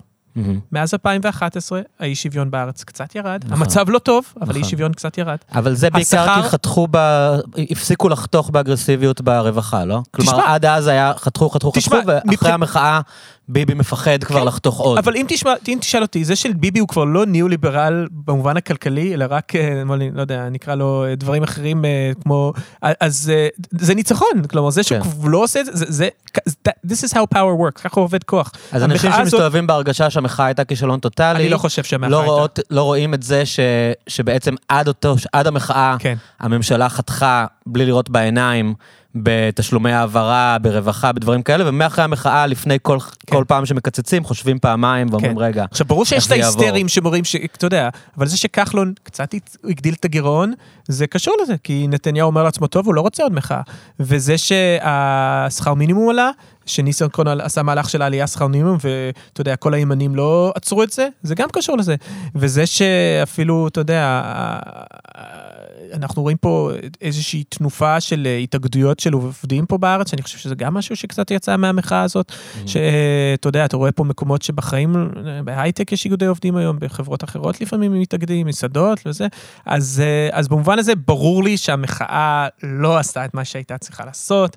יש בעיות כרוניות בכלכלה הישראלית, בעיקר בקשור להוצאה ציבורית. אבל היא יצרה את שלה- התהליך הסופר מסוכן שהתחיל, נגיד, כשביבי נהיה שר אוצר ב-2003, כן. ו- והמגמה הזאת פשוט דפקו לה ברקס, כאילו, דפקו המחאה הזאת. אתה גם רואה את זה בכל המדדים, אתה רואה את זה, אתה רואה כאילו תחילת שנות 2000, בום, הברית, ישראל, כאילו העניים בישראל מקבלים סטירה מצלצלת לפנים, ולא רק העניים, גם מעמד הביניים מקבל סטירה, ואיכשהו זה, זה קצת נרגע. אז ישראל הפכה להיות המדינה הכי קפיטליסטית במערב, כן. הרבה בגלל האידיאולוגיה של ביבי, או שזה הולך יותר אחורה, הרבה פעמים מדברים על תוכנית העיצוב בשנות כן, ה-80. כן, אני לא היסטוריון מה ש... בעצם, איך כן. עברנו מלהיות אה, באמת מדינת רווחה, נגיד, במובנים מסוימים, כן. לבאמת קפיטליזם, מה שאוהבים להגיד קפיטליזם חזירי כזה, בתקופה מאוד קצרה, נכון? כן. בתהליך של 20 שנה פחות או יותר. אז אני אגיד על זה כמה דברים. אני לא מומחה לישראל, אבל אני אגיד שני דברים. דבר ראשון, האי שוויון בישראל לפני מיסוי הוא לא כזה נורא. אנחנו מדינה די סבירה. כלומר, אם אתה מתייחל, בשביל חברה קפיטליסטית, בוא נגיד ככה, כוח של העובדים פה ביחס למעסיקים שלו הוא כנראה סביר לעומת מדינות אחרות. אני לא חושב שזה מספיק טוב, אבל זה כנראה סביר. אחת הבעיות הגדולות בישראל זה שהאי שוויון אחרי מיסוי, אז ישראל הופכת להיות למדינה הראשונה או השנייה באי שוויון בעולם. שזה, אה, מה זה, בעולם זה המערבי. המע"מ? מה זה? לא, זהו, זה קשור בעצם באופן כללי למיסים שהם לא מספיק, כאילו, בוא ניקח ככה, מערכת מדינית שלא מצליחה מספיק לקחת מהעשירים ולהעביר לעניים, פשוט ככה. שזה יכול להיות משהו שקשור לקצבאות, זה יכול להיות קשור למיסים, זה יכול להיות קשור למיסי רכוש, שאין פה ממש, הזכרנו את זה קודם. זה, זה, זה שהמע"מ, זה שנשענים על מע"מ גבוה, שזה כמובן מס מאוד רגרסיבי יחסית, כל הדברים האלה משחקים תפקיד מאוד משמעותי, בזה שאחרי מיסוי אנחנו באמת כמעט כמו ארצות הברית. אה, אז בעצם אתה אומר, אני אתרגם את זה כן. ל- לעצמי ולמי ש... אה, אתה אומר שבעצם אין בעיה אמיתית בכלכלה הישראלית, אלא הבעיה היא במערכת הח- החוקים בישראל, באיך, ש... באיך שמשרד האוצר משפיע על הכלכלה. כן, כלומר, שוב, אם היה כאן... אם אני היה אני לא כאן- רוצה להגיד שאין בעיה, כי בכל העולם יש בעיית אי לא, אבל היא שוויון. לא, היא לא חמורה. אבל היא לא חמורה, אם אנחנו עושים, תשמע, אני גם חושב שאנחנו גם צריכים במובן מסוים להיות אה, אור לגויים, לא מספיק להיות רק ממוצע OECD, כן. בואו אה, נוביל מהלך... אה, מה שהרצל חזה, לא? הוא אה, רצה מדינה בדיוק, עם... אה, בדיוק, אז אבל, אז לא, אם אנחנו מדברים אבל בקטע של השוואות, אז בדיוק. המצב ההשוואתי עם מדינות אחרות הוא לא חמור כל כך, עד שאתה מגיע לקטע שהמדינה פשוט לא מוציאה מספיק כסף ומעבירה אותו לאנשים שבאמת צריכים אותו, שאגב, זה לא רק עניין של, אה, אתה יודע, העשירונים התחתונים, זה גם... אה, מעמד אה, ביניים. אה, ההוצאה הציבורית על בריאות יורדת, ההוצאה הציבורית על חינוך יורד. משטרה? המש... הכל, כמעט כן. כל, כמעט כל, כל דבר, כמות הכסף שאנחנו צריכים להוציא מהכיס הפרטי שלנו, הוא הרבה יותר גבוה. זאת אומרת, אז אתה אומר, אני בעצם מבחינת המשכורת ברוטו שלי מרוויח בסדר, לא אני כל. אחד בערך מה שהוא אמור. אבל. אני צריך להוסיף לחינוך הרבה יותר, שפעם באמת היה חינוך חינם, ואני צריך ביטוח בריאות משלים, ו... ו... ו... וכל המערכת החינוך שלא עובדת, אני צריך לשלם למורים פרטיים, וכל הזמן אני כאילו מוציא יותר כסף על שירותים שפעם קיבלתי מהמדינה, שזה בעצם מאוד שוחק את השכר שלי לעומת אירופה נגיד. בדיוק. אה, והבעיה היא ומצד בארץ- שני אני משלם אינסוף מיסים עקיפים שאני לא משלם במקומות אחרים, כשאני ממלא דלק, כשאני קונה בסופר, אה, אני כל הזמן משלם עוד מיסים עקיפים, אז בעצם המשכורת שלי שהייתה אמורה להיות בסדר, היא לא מספיקה במבנה הזה. כן, ו- ואחת הבעיות פה, אגב, זה שה... ואני לא יודע בדיוק איך זה קרה, האמת היא... אה, זה... השיח של יוקר המחיה שתפס פה, שזה גם חלק מהמחאה, וזה הצד, לדעתי, הבעייתי מאוד של המחאה, זה שהשיח הפך להיות שיח של כאילו מה המחיר של הקוטג', מה המחיר של מילקי, מה המחיר של... אה, עכשיו, אין, אין לי ספק שמונופולים לפעמים הם אה, בעייתיים והם פוגעים בצרכנים, אין לי ספק. אנחנו לא רק צרכנים, אנחנו גם אזרחים, אנחנו גם עובדים, ונראה על פניו שהרבה מאוד מהבעיות במשק הישראלי הם לא רק בגלל שדברים פה הם... אה, יותר יקרים בסופר, אלא בגלל כל הדברים שאתה ציינת, שזה דברים שיותר קשה לראות אותם, אתה מבין? ערוץ, אה, ערוץ 2, שהוא גם, אתה יודע, מנוהל על ידי טייקונים ויש לו אינטרסים, אבל ערוץ 2 יכול אה, כל ערב לפמפם את הקהל הישראלי בעוד ביקור לברלין, להשוות מה המחיר של השוקו שם ושוקו פה, זה הכי קל, זה הכי עצלני. יאיר לפיד עכשיו עשה את זה בטוקיו, לא יודע אם ראית. כמובן. כן. לא, לא ראיתי, אבל זה, זה הכי... אז זה כאילו, הרבה יותר קשה כאילו לפעמים להראות לאנשים שאם הם היו גרים בברלין או בזה, אז... לא היו צריכים לקחת את העבודה הכי גרועה שמגיעה, כי היה להם את הגב הכלכלי של אה, ביטוח אבטלה יותר אה, אה, חזקה וכל מיני דברים כאלה. אז... והחינוך חינם היה חינוך חינם, לא צריכים לשלם על הטיול השנתי, והם לא צריכים לשלם על הסיום, לא כן, וההורים לא, אתה יודע, אני עכשיו, אני בשני ספטמבר פה, אני מגיע אליך עם הלשון בחוץ, אני אבא ל... כלומר, כמות הכסף שהיית צריך לשים כדי לשלוח את הילדים... או להוציא מהכסף שלי, או להוציא מהכיס שלי כסף בדיוק לפתרונות פרטיים של קייטנות, או, אתה יודע, פשוט להיות איתם כל היום בבית, שזה גם כן. יותר נורא. כן. אה, במקום, אתה יודע, בברלין, באירופה, במקומות אה, שזה, אז אה, יש גם יום לימודים יותר ארוך וכל מיני דברים כאלה, כלומר... אז אתה, אתה פסימי לגבי האפשרות שתהיה כאן איזושהי התעוררות חברתית משמעותית? בש... תראה, אתה רואה את זה, אם יש מפלגה אחת בסך הכל בישראל, כן. שהיא סוציאל דמוקרטית במצע שלה, אני לא מדבר על... המחנה הדמוקרטי שקוראים לעצמם שמאל, אבל הם לא מדברים על שום דבר שקשור ל... למה ששמאל אמור להיות במקור, כלומר כן. שמאל אה, כלכלי-חברתי, אה, והמפלגה הזאת בסקרים מתנדנדת בין 4 ל-7 מנדטים ולא מצליחה להוביל שום שיח. כן. תשמע, יש פה הרבה דברים. בגדול אני חושב שהבעיה הכי גדולה עם השמאל, וזה לא רק מיוחד לישראל, זה מיוחד גם לארה"ב ולאירופה, שהשמאל איבד את השורשים שלו, איבד את ה... המצפן שלו והפך להיות דווקא מפלגה של עשירים. ליברלית. בדיוק, גם, גם, גם ליברלים במובן הזה שמה שיותר חשוב זה, אתה יודע, עניינים של uh, זכויות או... או, או סוגיות אה, זהות שהזכרנו קודם, וכל הדברים האלה. שומרים על הדמוקרטיה, שומרים על חופש הביטוי. כן, שגם שומרים על הדמוקרטיה, זה גם שאלה בדיוק מה הכוונה בדמוקרטיה, אבל בגדול כן, למרות שאני כן חושב שאלו בעיות רציניות. אבל uh, אתה לא יכול לנצח בחירות בישראל בתור מפלגת שמאל, שאם יש לך רק את, uh, אתה יודע, אשכול... Uh, 9-10, 8-9-10, כאילו רמת השרון... אתה מתכוון לעשירונים העליונים. כן, אשכול זה לא בדיוק עשירון. אה, מה זה אשכול? לא משנה, זה משהו בדרך שבו מחלקים. אתה לא יכול לפנות רק למעמד הבינוני גבוה. בדיוק. אוקיי. ואני כן חושב שעמיר פרץ עושה מהלך מאוד מאוד חשוב, שגם ברני עושה אותו, שאומר, הסיכוי היחידי שיש לנו אי פעם לחזור, וברור שזה לא יקרה בבחירות האלה, אבל לחזור אה, אה, אה, לשלטון, זה צריך להחזיר את, אה, אתה יודע, סירון 4, סירון 5. ו, וזה... זה, ו, ואין מה לעשות, זה מהלך שהוא לא פשוט, אבל בעיניי, ובעיני עמיר פרץ, ובעיני ברני סנדרס, הדרך לעשות את זה, זה במסרים קודם כל כלכליים. הדבק שיכול ליצור קואליציה פוליטית אה, שינצח את הימין המתנחלי והפשיסטי בישראל, בעיניי הדרך, הדבק היחידי שיכול להחזיק את כל הגורמים האלה, ואגב, אני כולל באנשים האלה לא רק, אה, אתה יודע, מזרחים מעיירות פיתוח שמצביעים היום לביבי, אולי זה גם כולל חלק מהחרדים, אולי זה כולל גם חלק מה, אה, לא יודע, העלייה הרוסית. אני כל... חושב יותר מזה, אני חושב שגם אם אתה רוצה, אם מה שכל מה שמעניין אותך בחיים זה לסיים את הכיבוש, הדרך לשם עוברת בזה. כלומר, כל עוד מסכים. שאף אחד לא, דו... לא יאמינו, האנשים בפריפריה שאתה דואג להם, לא יהיה אכפת להם הערבים. כן, היום... כלומר, אתה לא יכול אה, לדלג על השלב של לחבר אותם, של אה, ברגע שאנשים יעברו למעמד בינוני, בינוני גבוה, והחיים שלהם יהיו יותר טובים, יהיה אפשר לדבר איתם גם על, על נושאים אחרים, יהיה אפשר לדבר איתם על הדמוקרטיה, יהיה אפשר לדבר איתם על, על הפלסטינים, אבל כשאתה... כשלאנשים יש בעיות בוערות ואתה מתעלם מהן ולא אכפת לך מהם, אז זה מצחיק כאילו... לפנות אליהם על, עם נושאים אחרים. זה, זה אפילו אליטיסטי באיזשהו כן. מקום לעשות את זה. ואגב... ואז הם, כועסים עליהם גם. בדיוק, ש... ואמפירית אנחנו יודעים שזה נכון. בסופו כן. של דבר אנחנו רואים שוב ושוב שהחלוקה בבחירות בישראל היא חלוקה מעמדית, והמעמד הגבוה נגד הכיבוש, והמעמד הנמוך לא בעד הכיבוש, וזה בדיוק הנקודה שלך. כאילו, אם אתה עכשיו תעלה את האנשים האלה למעמד הביניים, יש סיכוי הרבה יותר טוב שבעוד עשר שנים עם החינוך היותר טוב, והמצב הכלכלי שלהם יותר טוב, והם, אתה יודע, הם, יהיה פחות משנאה, פחות תסכול, פחות כעס. כאילו, אתה יודע, בכל חברה זה, זה מנתבים את זה למקומות אחרים, טראמפ ניתב את זה למהגרים המקסיקנים, אנחנו מנתבים את זה לערבים, אבל בסופו של דבר, אה, זה, זה, אני מסכים איתך, זה, השינוי צריך לבוא קודם כל מבפנים. אז איך אתה מסביר את העוינות ש, שפרץ ולוי אבוקסיס אה, נתקלים בה בקרב השמאל? כלומר, אז זהו, אז... זה, זה פרסונלי, זה גזעני, אפשר... מה זה כאילו? אני פחות מתחבר לנרטיבים הגזעניים, למרות שאני מניח שיש אנשים שלא... לא, לא קל להם לראות... אה, אה, אנשים מזרחים שמשתלטים על מפלגת העבודה, אבל אני חושב שקודם כל, זה פשוט, זה, זה, בוא נגיד ככה, העיתונאים, הדה מרקר, עיתון הארץ, ynet, וזה כאילו, בסופו של דבר אלו אנשים... מכתיבי דעת הקהל. שמכתיבי דעת הקהל, ואין ספק שהם אין להם uh, הרבה עניין בדבר הזה, הם מרוויחים מספיק שהם יכולים uh, להרשות לעצמם uh, לקנות את כל הדברים האלה דרך... אבל הם לא מבינים שבשביל שינוי אמיתי צריך לעבור דרך זה? או ש... לא, אני לא חושב. דע לך שאחד הוויכוחים הכי גדולים שיש לך היום בארצות הברית, זה בעצם מאיפה הגיע טראמפ.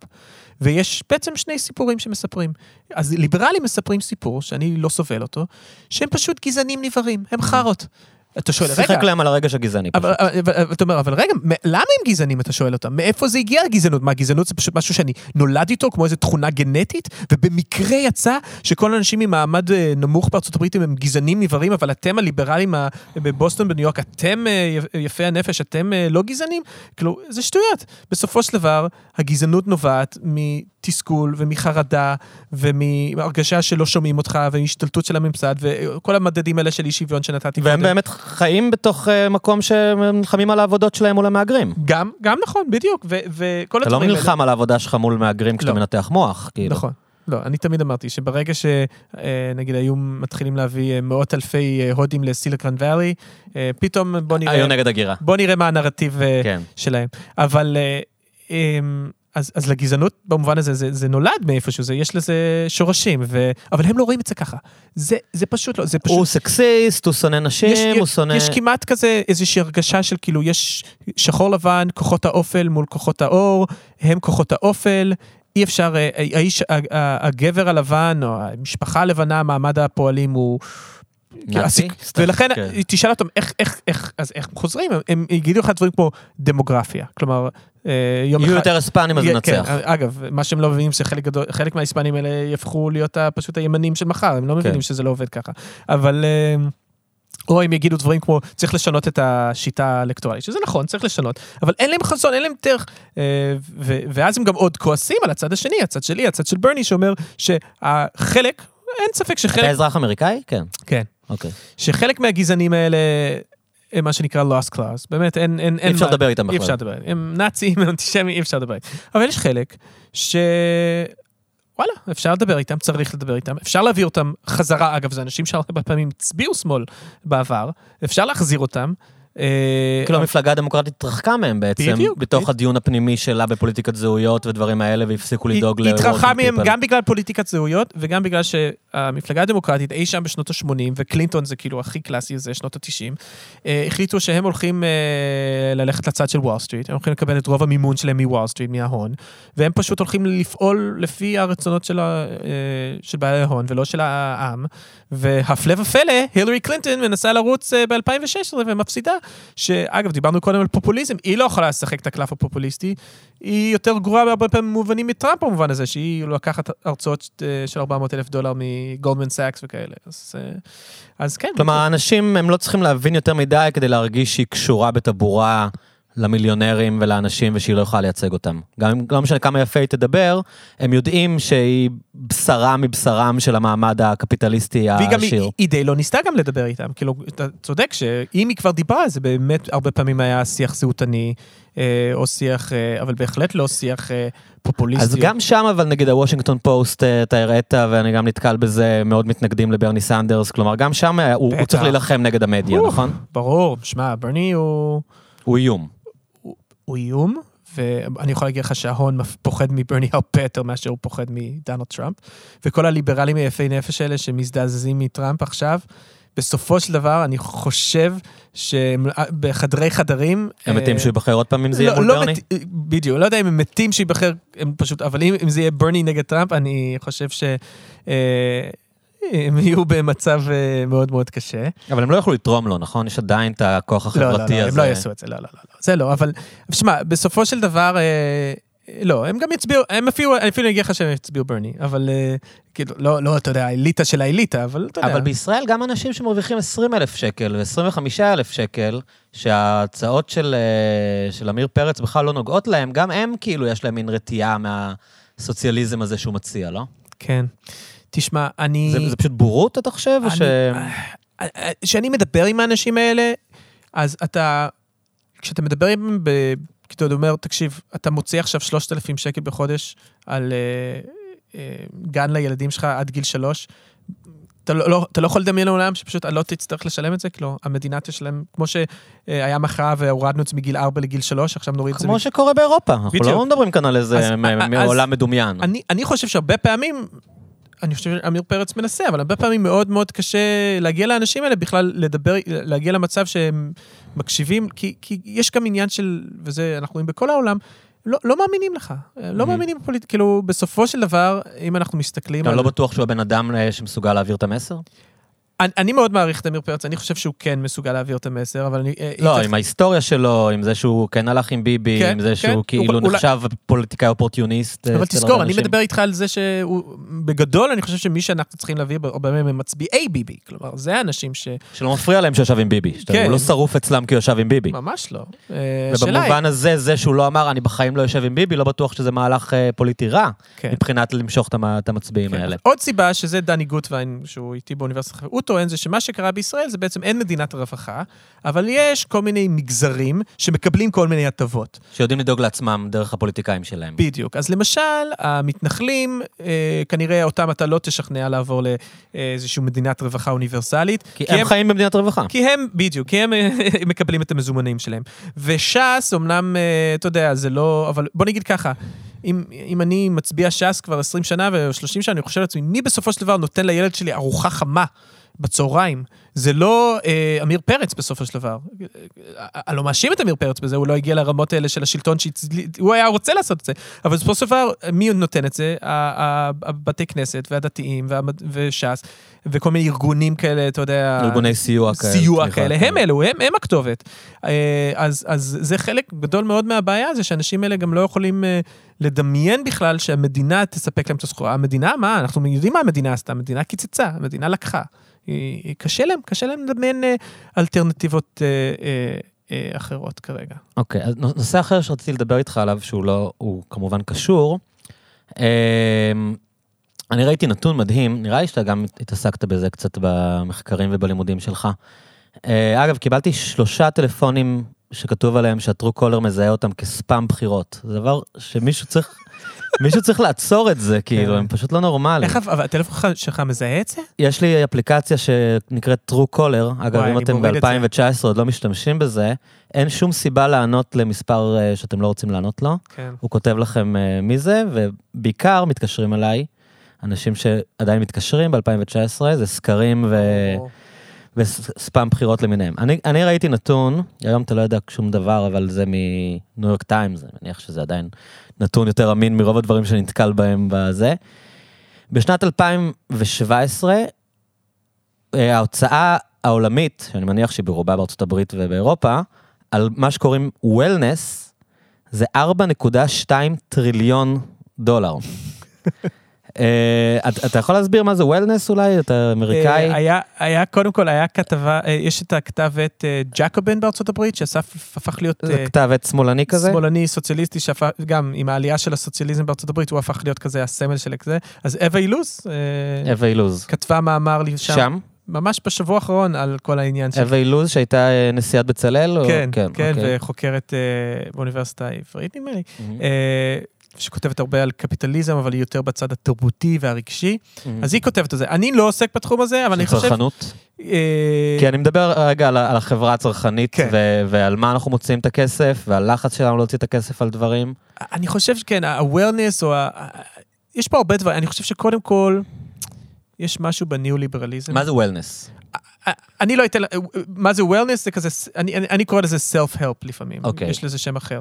ש, אה, שזה איזשהו, אה, זה יכול להיות מדיטציה, זה יכול להיות ספרים, זה יכול להיות... אה, אבל בעיניי זה, אם, אם תשאל אותי מה זה ההגדרה הזאת, זה בעצם המסר תמיד בוולנס, זה שהבעיה אצלך, לא Mhm. בחברה. Mhm.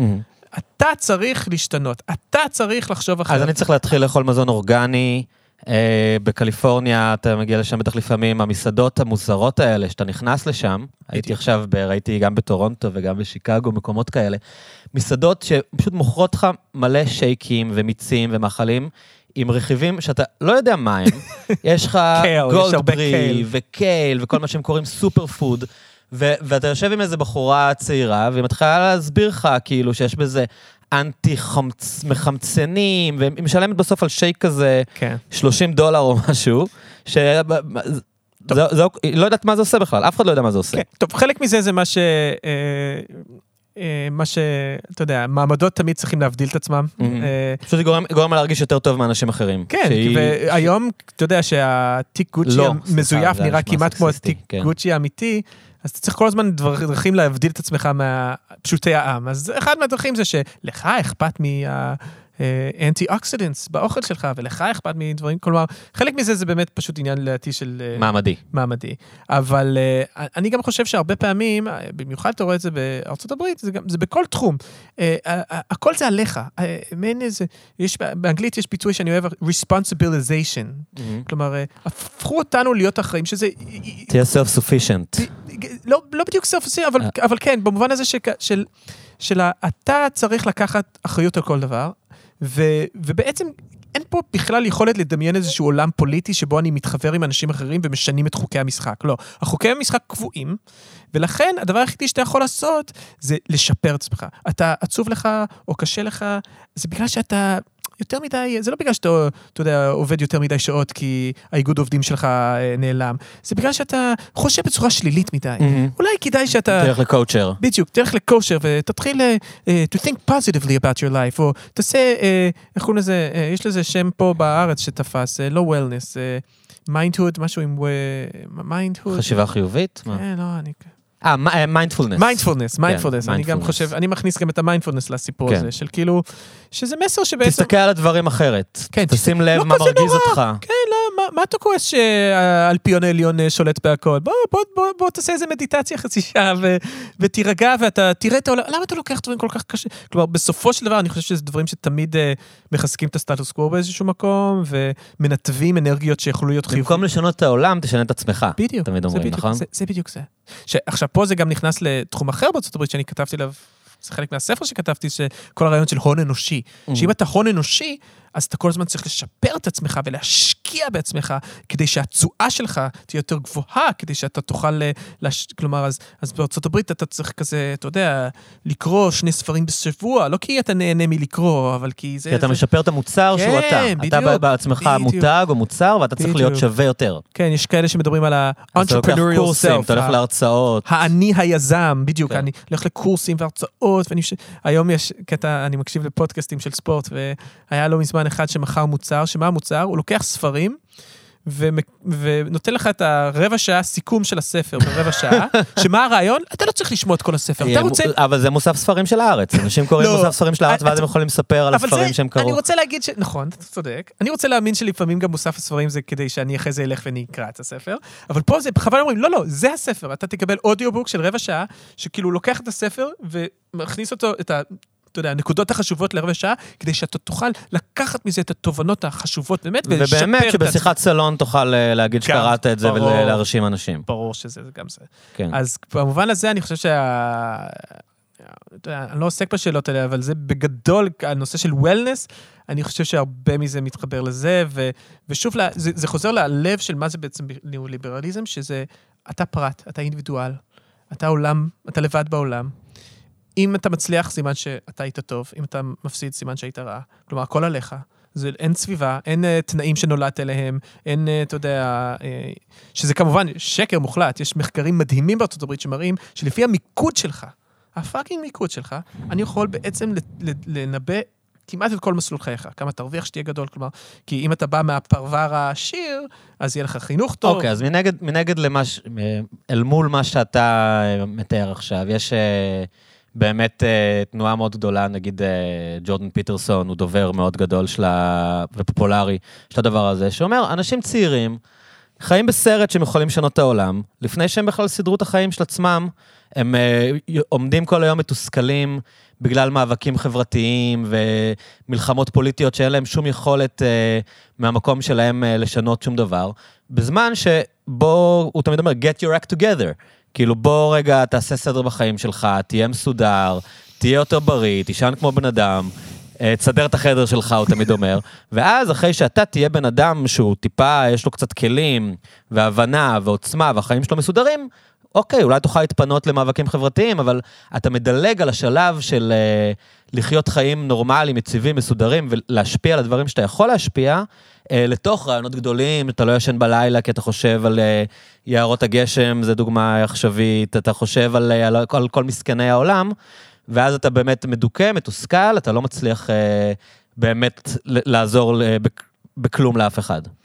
מעניין, אני מודה שאני לא ממש אה, מנסה להימנע מלקרוא אנשים כמו ג'ורדן פיטרסון, אבל אני- אם הבנתי נכון מה שאתה אומר, ואני כן מכיר בגדול מי הוא ומה הוא, אני חושב שפה, ה- ה- אני, בוא נגיד ככה, אני מכיר את החרדות שיש לצעירים אמריקאים מהתחממות הגלובלית, וזה באמת משהו שאני חושב שישראלים פחות יכולים להתחבר אליו. אה, אבל אני חושב שאחד הדברים שאתה רואה בארצות הברית, זה שוב, בגלל שהכל זה הפרט, אז, אז מה שהם תמיד, הם מנתבים את הדברים האלה, אני, אני דווקא לא מסכים עם פילוס, אני חושב שהרבה מהם מנתבים את זה למקומות הכי כאילו פרטיים, כלומר, אני צריך אה, אה, אה, לשנות את ה... חיים שלי, אני צריך, אה, כלומר, לא ברור לי מאיפה הוא מביא את הקטע הזה של המילניאלס האלה עם הבית המלוכלך. הוא אומר, אני מרצה, שרק- הוא אומר, אני מרצה באוניברסיטה, באוניברסיטת טורונטו, אה, מלמד אה, אנשים צעירים פסיכולוגיה, ואני רואה אנשים שהחיים שלהם בטוטל מס, הם בדיכאונות אה, וחרדות קיומיות, אה, חיים כטוטל סלאבס, כאילו, ולא לא דואגים לחיים שלהם באלף בית, ולפתור את הבעיות שלהם עם עצמם, עם ההורים שלהם, המשפחה שלהם, והם כל היום רק אה, נלחמים על זכויות הלהט"בים והטרנסים, שבסדר, אתה יודע, בוא, אתה יכול, אתה יכול לדאוג מדברים אחרים, אבל עד שאתה לא תעשה סדר עם החיים שלך ותהיה אתה בן אדם functioning, הוא לא מדבר עכשיו על אנשים בסיליקון וואלי, אתה יודע, שבעיים שהסתדרו. אומר, אה, סטודנטים שמבולבלים מהתחת וכל כן. היום שותים, לא יודע. כן, אז קודם כל אני תוהה כמה אנשים כאלה יש כבר, אה, אני חושב, אבל דבר שני, מה, מה בעצם הנרטיב פה? הנרטיב הוא אותו דבר שוב. אתה, אתה אחראי, הפרט, אל, אל תשנה את העולם, זה, זה אותו דבר כמו ה well שאמרתי קודם. אתה, כאילו, בסופו של דבר זה אמירות של, ואגב, אני גם חושב שבסופו של דבר, וזה חוזר לנרטיב הנגדי, רוב האנשים, אני חושב, שברור שיש לנו אחריות אישית, ברור שיש כזה דבר free will וכל אחד, ברור שיש את הדברים, אבל בסופו של דבר, כל כך הרבה דברים בחיים שלנו נקבעים מאיפה נולדנו, לאיזה תנאים, לאיזה מעמד, אה, וגם אני אוסיף לאיזה צבע עור, ואם אני גבר או אישה וכולי, ו- ואני חושב ש... אה, אה, לדעתי, הרבה מאוד האנשים שהחיים שלהם אמס, כמו שהוא מתאר, זה דווקא, אם תסתכל, זה לא בגלל שהם, אתה יודע, לא לוקחים, אה, השתלטים על החיים שלהם, אלא בגלל שבאמת, אה, לא יודע, אולי הם עובדים שני עבודות בדנקן דונלדס, כי הם אה, בחוב של 150 אלף דולר ל- לאוניברסיטה שלהם. כלומר, אני פשוט, אני חושב ש... בסופו של דבר, אם, אם אני מסתכל על מה שהוא אומר, זה אותו דבר בדיוק. זה, זה העמדה הניאו-ליברלית הזאת שאומרת שהכל מתחיל מהפרט, ו, ובעצם... עכשיו, ברור שאני חושב שאנשים, אתה יודע, לא, אתה לא יכול רק להאשים את העולם במצב שלך ולצפות שכולם זה, אבל אני לא חושב שבאמת אה, זה הבעיה. אני חושב שהרבה פעמים, אבל מה שכן, וזה, חו- אתה יודע, למרקס היה מושג של ניכור. מה זה ניכור?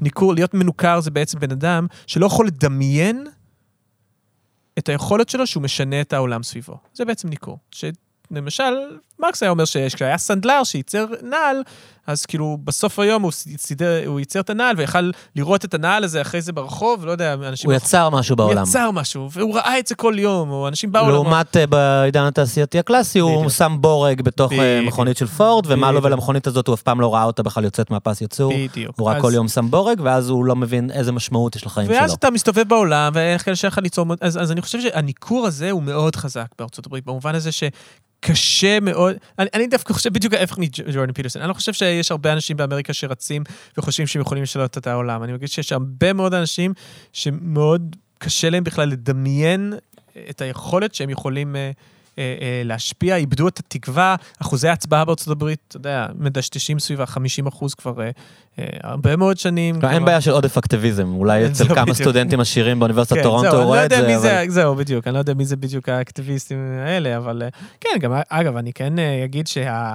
יש תרבות, אה, אני, לא, אני אישית לא קורא לזה שמאל, כי אני לא חושב שזה שמאלני, אבל אין ספק שיש תרבות, אה, נקרא לזה, ליברלית אה, באוניברסיטה, שגם אני מאוד לא מתחבר אליה, ל... אה, כלומר, אני חושב שאנשים כמו ג'ורדן פיסון מגבירים את זה והופכים את זה, אבל נגיד מרק לילה או ב- מבקרים אחרים, שפה אני ככה, הנה, אני מסתבך עם חלק מהחברים השמאלנים שלי, אני אומר את זה, אני מסכים עם חלק מהדברים שהוא אומר, על הבעיה עם התקינות הפוליטית והבעיה עם ההתעסקות כל הזמן ב-representations, כלומר, במקום להתעסק בבעיות עצמם, אתה מתעסק ב... מה מישהו אמר? כן, אני אביא לך דוגמה, אוקיי? כן. אה, נורא הייתי רוצה לראות אישה שחורה על השטר של ה-20 דולר. באמת. אני חושב כן. שזה דבר חשוב. הולכת להיות, נכון? אה, לא, טראמפ... אה, הוא ביטל את זה? ביטל את זה, כמובן. הייתה אמורה להיות, איך קוראים לה? אה, האריאט טאפמן. האריאט אחת טאפמן, שהיא הייתה עזרה מאלה לה- שעזרו להבריח את. העבדים השחורים צפונה. נכון? בדיוק. כן. ו... אה, זה בוטל כבר? בוטל, כן. אוקיי. עכשיו, באמת, אני חושב שזה דבר סופר חשוב. אבל אה, האם זה יותר חשוב מלשנות את הדרך שבו בעלי ההון שולטים ב... אתה יודע, בבנקאים ובייצור הכסף בכלכלה שלנו?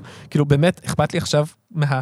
אם יהיה פרצוף לבן או שחור על השטר? עכשיו, ברור לי שיש משמעות לפרצוף השחור על לסמלים. השטר, לסמלים האלה יש משמעות, אבל ראינו כבר מה קורה עם הסמלים האלה, וקראו לזה ברק אובמה, וראינו שבסופו של דבר, ברק אובמה היה נשיא די גרוע, כי בסופו של דבר, וגם השחורים, אני חושב, שבאמת, גרוע באיזה מובן? שהוא לא דאג ל- לאנשים? היה, באיזה, באיזה מובן? כן. תשמע, זה אתה מצחיק, כי- גרוע? כי ישראלים בדרך כלל תמיד אומרים שאובמה גרוע בגלל מדיניות חוץ שלו. אני דווקא חושב שמכל הדברים שאובמה עשה, מדיניות חוץ שלו היה הכי טוב. Mm. כאילו, אני דווקא חושב שתוכנית, הסכם הגרעין עם איראן ודברים אחרים, אה, כאילו, אתה יודע, לא, לא דברים גרועים, אבל אה, תשמע, בסופו של דבר, החילוץ של הבנקים ב-2008-2009, ואז הזרמת הכסף אליהם, ולא לאנשים שאיבדו את הבתים, והמשבר ה-foreclosure שהגיע אחרי זה, העיקולים, לא, איך אומרים foreclosure? שאנשים כן, מאבדים את עיקול. הבתים שלהם. קול.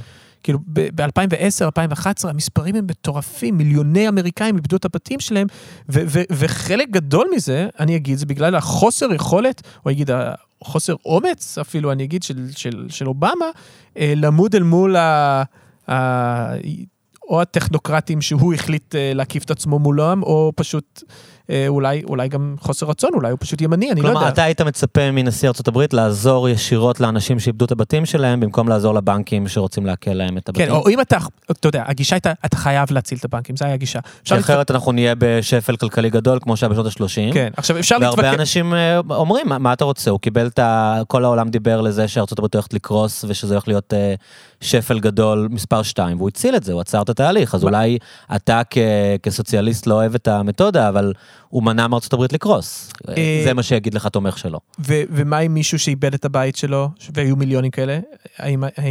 האלטרנטיבה הייתה יכולה להיות הרבה יותר גרועה, זה מה שיגידו. אה, אה, אתה יודע, החיים של הרבה אנשים קרסו, זה דבר ראשון. דבר שני, כן. תשמע, החילוץ של הבנקים יכל לקרות בצורה שונה לחלוטין. למשל, לא פשוט לתת להם את הכסף ולא לעשות כלום, ואני אני יכול להגיד לך שחוקי הרגולציה שהוא הכניס, דוד פרנק, הם בדיחה.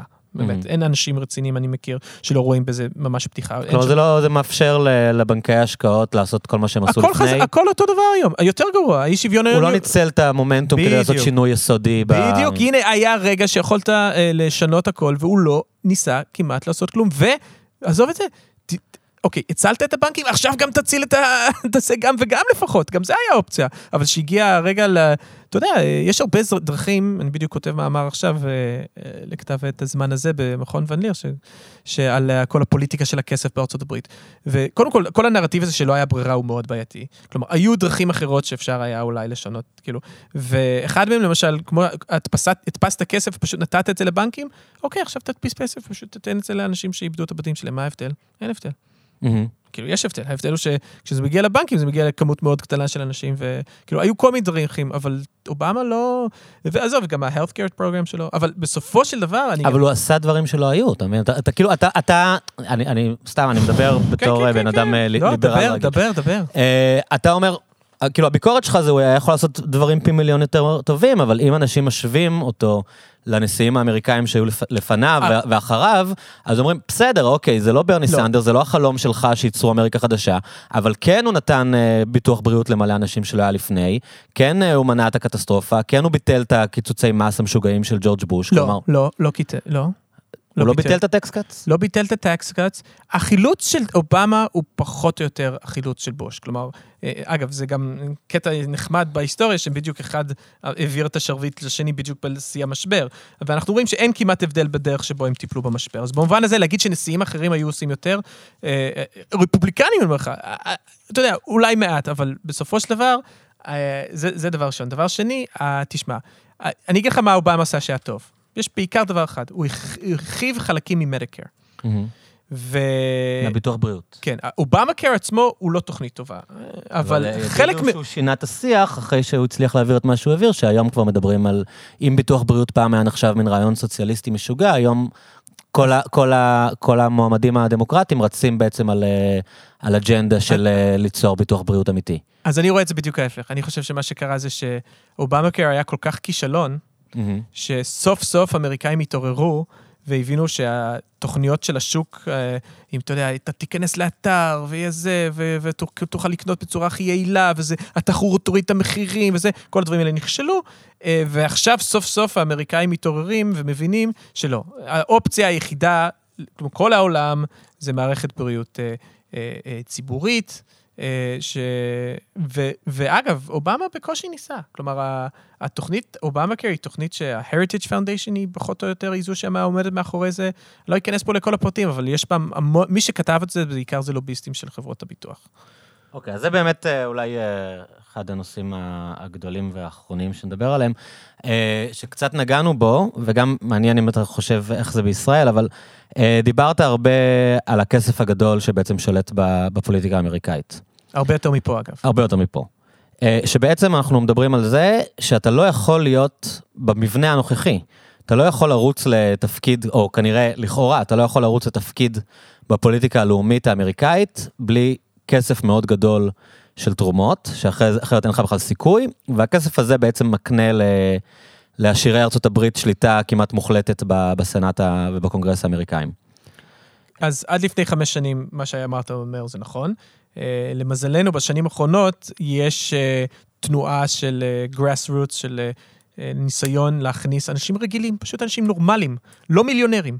איזה רעיון מטורף, שאנשים נורמליים ייכנסו לפוליטיקה, למפלגה הדמוקרטית, שאני ממליץ לכולם לראות את, הסדרה, ראיתי. את הסרט בנטפליקס, כן. אה, Knocking Down the House, ששם רואים שהם כאילו בוחרים ארבע אה, נשים צעירות, או... אה, כן, שמי שנבחרה זה אלכסנדריה אוקסיו קורטז, שמאוד מפורסמת בדיוק. היום. אה, אז קורטז היא דוגמה. לזה שאולי אנחנו יכולים, ויש היום מהלך מאוד יפה בארצות הברית, באמת יפה, ואולי זה גם משהו שאנחנו כן צריכים קצת ללמוד ממנו פה, של כאילו, אתה יודע, תרומות מאוד מאוד קטנות, וככה לנצח את הכסף הגדול. אבל זה גם אובמה עשה ברמה מסוימת, לא?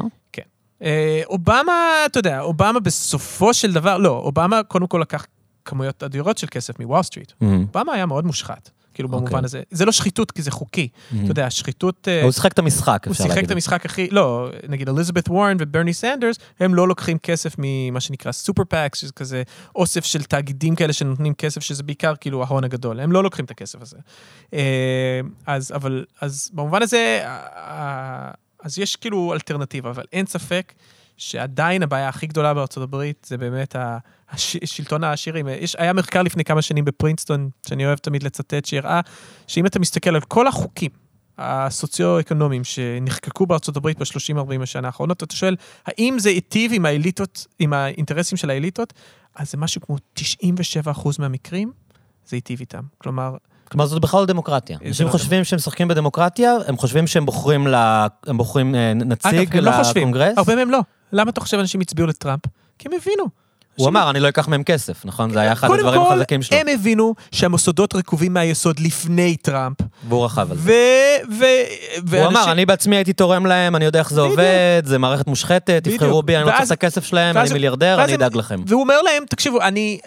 אולי אתם לא אוהבים אותי, אולי אני דוחה אתכם, אבל אני אעשה שם בלאגן, אני אפרק את ה... עכשיו, הוא כמובן לא עשה כלום, שקרן, כמובן. הוא שקרן, אבל, אבל, אבל אפשר להבין, כלומר, אנשים הבינו בסופו של דבר אה, שארצות הברית היא לא דמוקרטיה מתפקדת, אני חושב שהם הבינו את זה, ובגלל זה הם הצביעו לטראמפ. ומה קורה בישראל? מבחינת ההשפעה של הכסף על הפוליטיקה? אה, שוב, אני לא מומחה לישראל, אני לא יושב אה, בסדר, במשרדות... זה שיחת סלון, כן, זה לא כן, כנס אקדמי. אה, לא, לא, אבל אני אגיד רק שההרגשה שלי היא שהנציגים בפוליטיקה הישראלית, מבחינת, הרבה פעמים משקפים יותר, אני חושב שיש בעיה עם לוביסטים, אני חושב שבישראל זה הרבה פעמים בא לידי ביטוי, פחות אולי בפוליטיקה, למרות שגם, אבל נגיד מתווה הגז. ברור. לא, ברור. לא, אוקיי. ברור שיש פה בעיה נוראית של הון שלטון. אני לא... אבל אני חושב שעדיין, מה אני רוצה להגיד? אה, חצי מהסנאטורים מיליונרים. האם חצי מהחברי כנסת מיליונרים? אולי, אני לא יודע, אולי. לא נראה לי.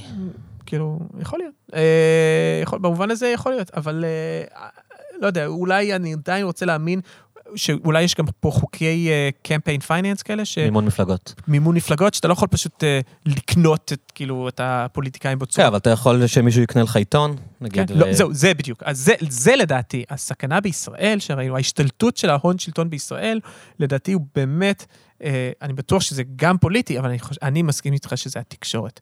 אני חושב שזה הערוצים המסחריים, ואני חושב שזה כמובן... שהם לכאורה מתנגדים לביבי, אבל הם אה, בעצם שומרים על האינטרסים שלהם כל הזמן? בזה נגיד שהם אה, חוסמים את עמיר פרץ? כן, אני גם לא, כן, בדיוק, אני, אני גם לא, בדיוק, אני, אני גם לא יודע כמה, אה, אתה יודע, כן, לא, הם, הם נלחמים בביבי, אבל אני חושב שזה, אתה יודע, מה, זה מאבקים... מלחמה בין- פנימית של הקפיטליסטים. בדיוק, בדיוק, מאבק בין בין אליטות. ו...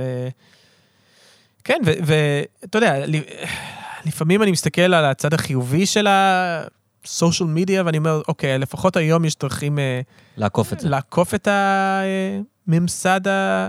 אבל הבעיה היא שקודם כל לא כל כך קל לעקוף את זה. אני חושב שבסופו של דבר הרבה ישראלים כן מתיישבים בסלון ורואים אה, אה, חדשות אה, וזה, ו... ו- ומצד שני, גם חושב ש... שגם שם יש לך בעיות, כי... אבל בעיות אחרות, שאתה יודע, כל שרלטן ממציא שקרים ואף אחד לא יודע אם זה נכון או לא, כל ה fake news, כי וואלה, כבר אין... אה, כי זה לא ערוץ, לא... אין, אין לך מקור מידע אמין יותר, אז אה, אם כלום לא אמין, אתה בוחר למה להאמין. כן. זה היה לי שיחה שלמה על זה. אלי, היה לי ממש כיף לדבר איתך. כן, היה מעולה. ממש שמח שבאת. אה, יש משהו שאתה רוצה להגיד לפני? תצאו להצביע. תצאו להצביע. ביי, תודה רבה. thank you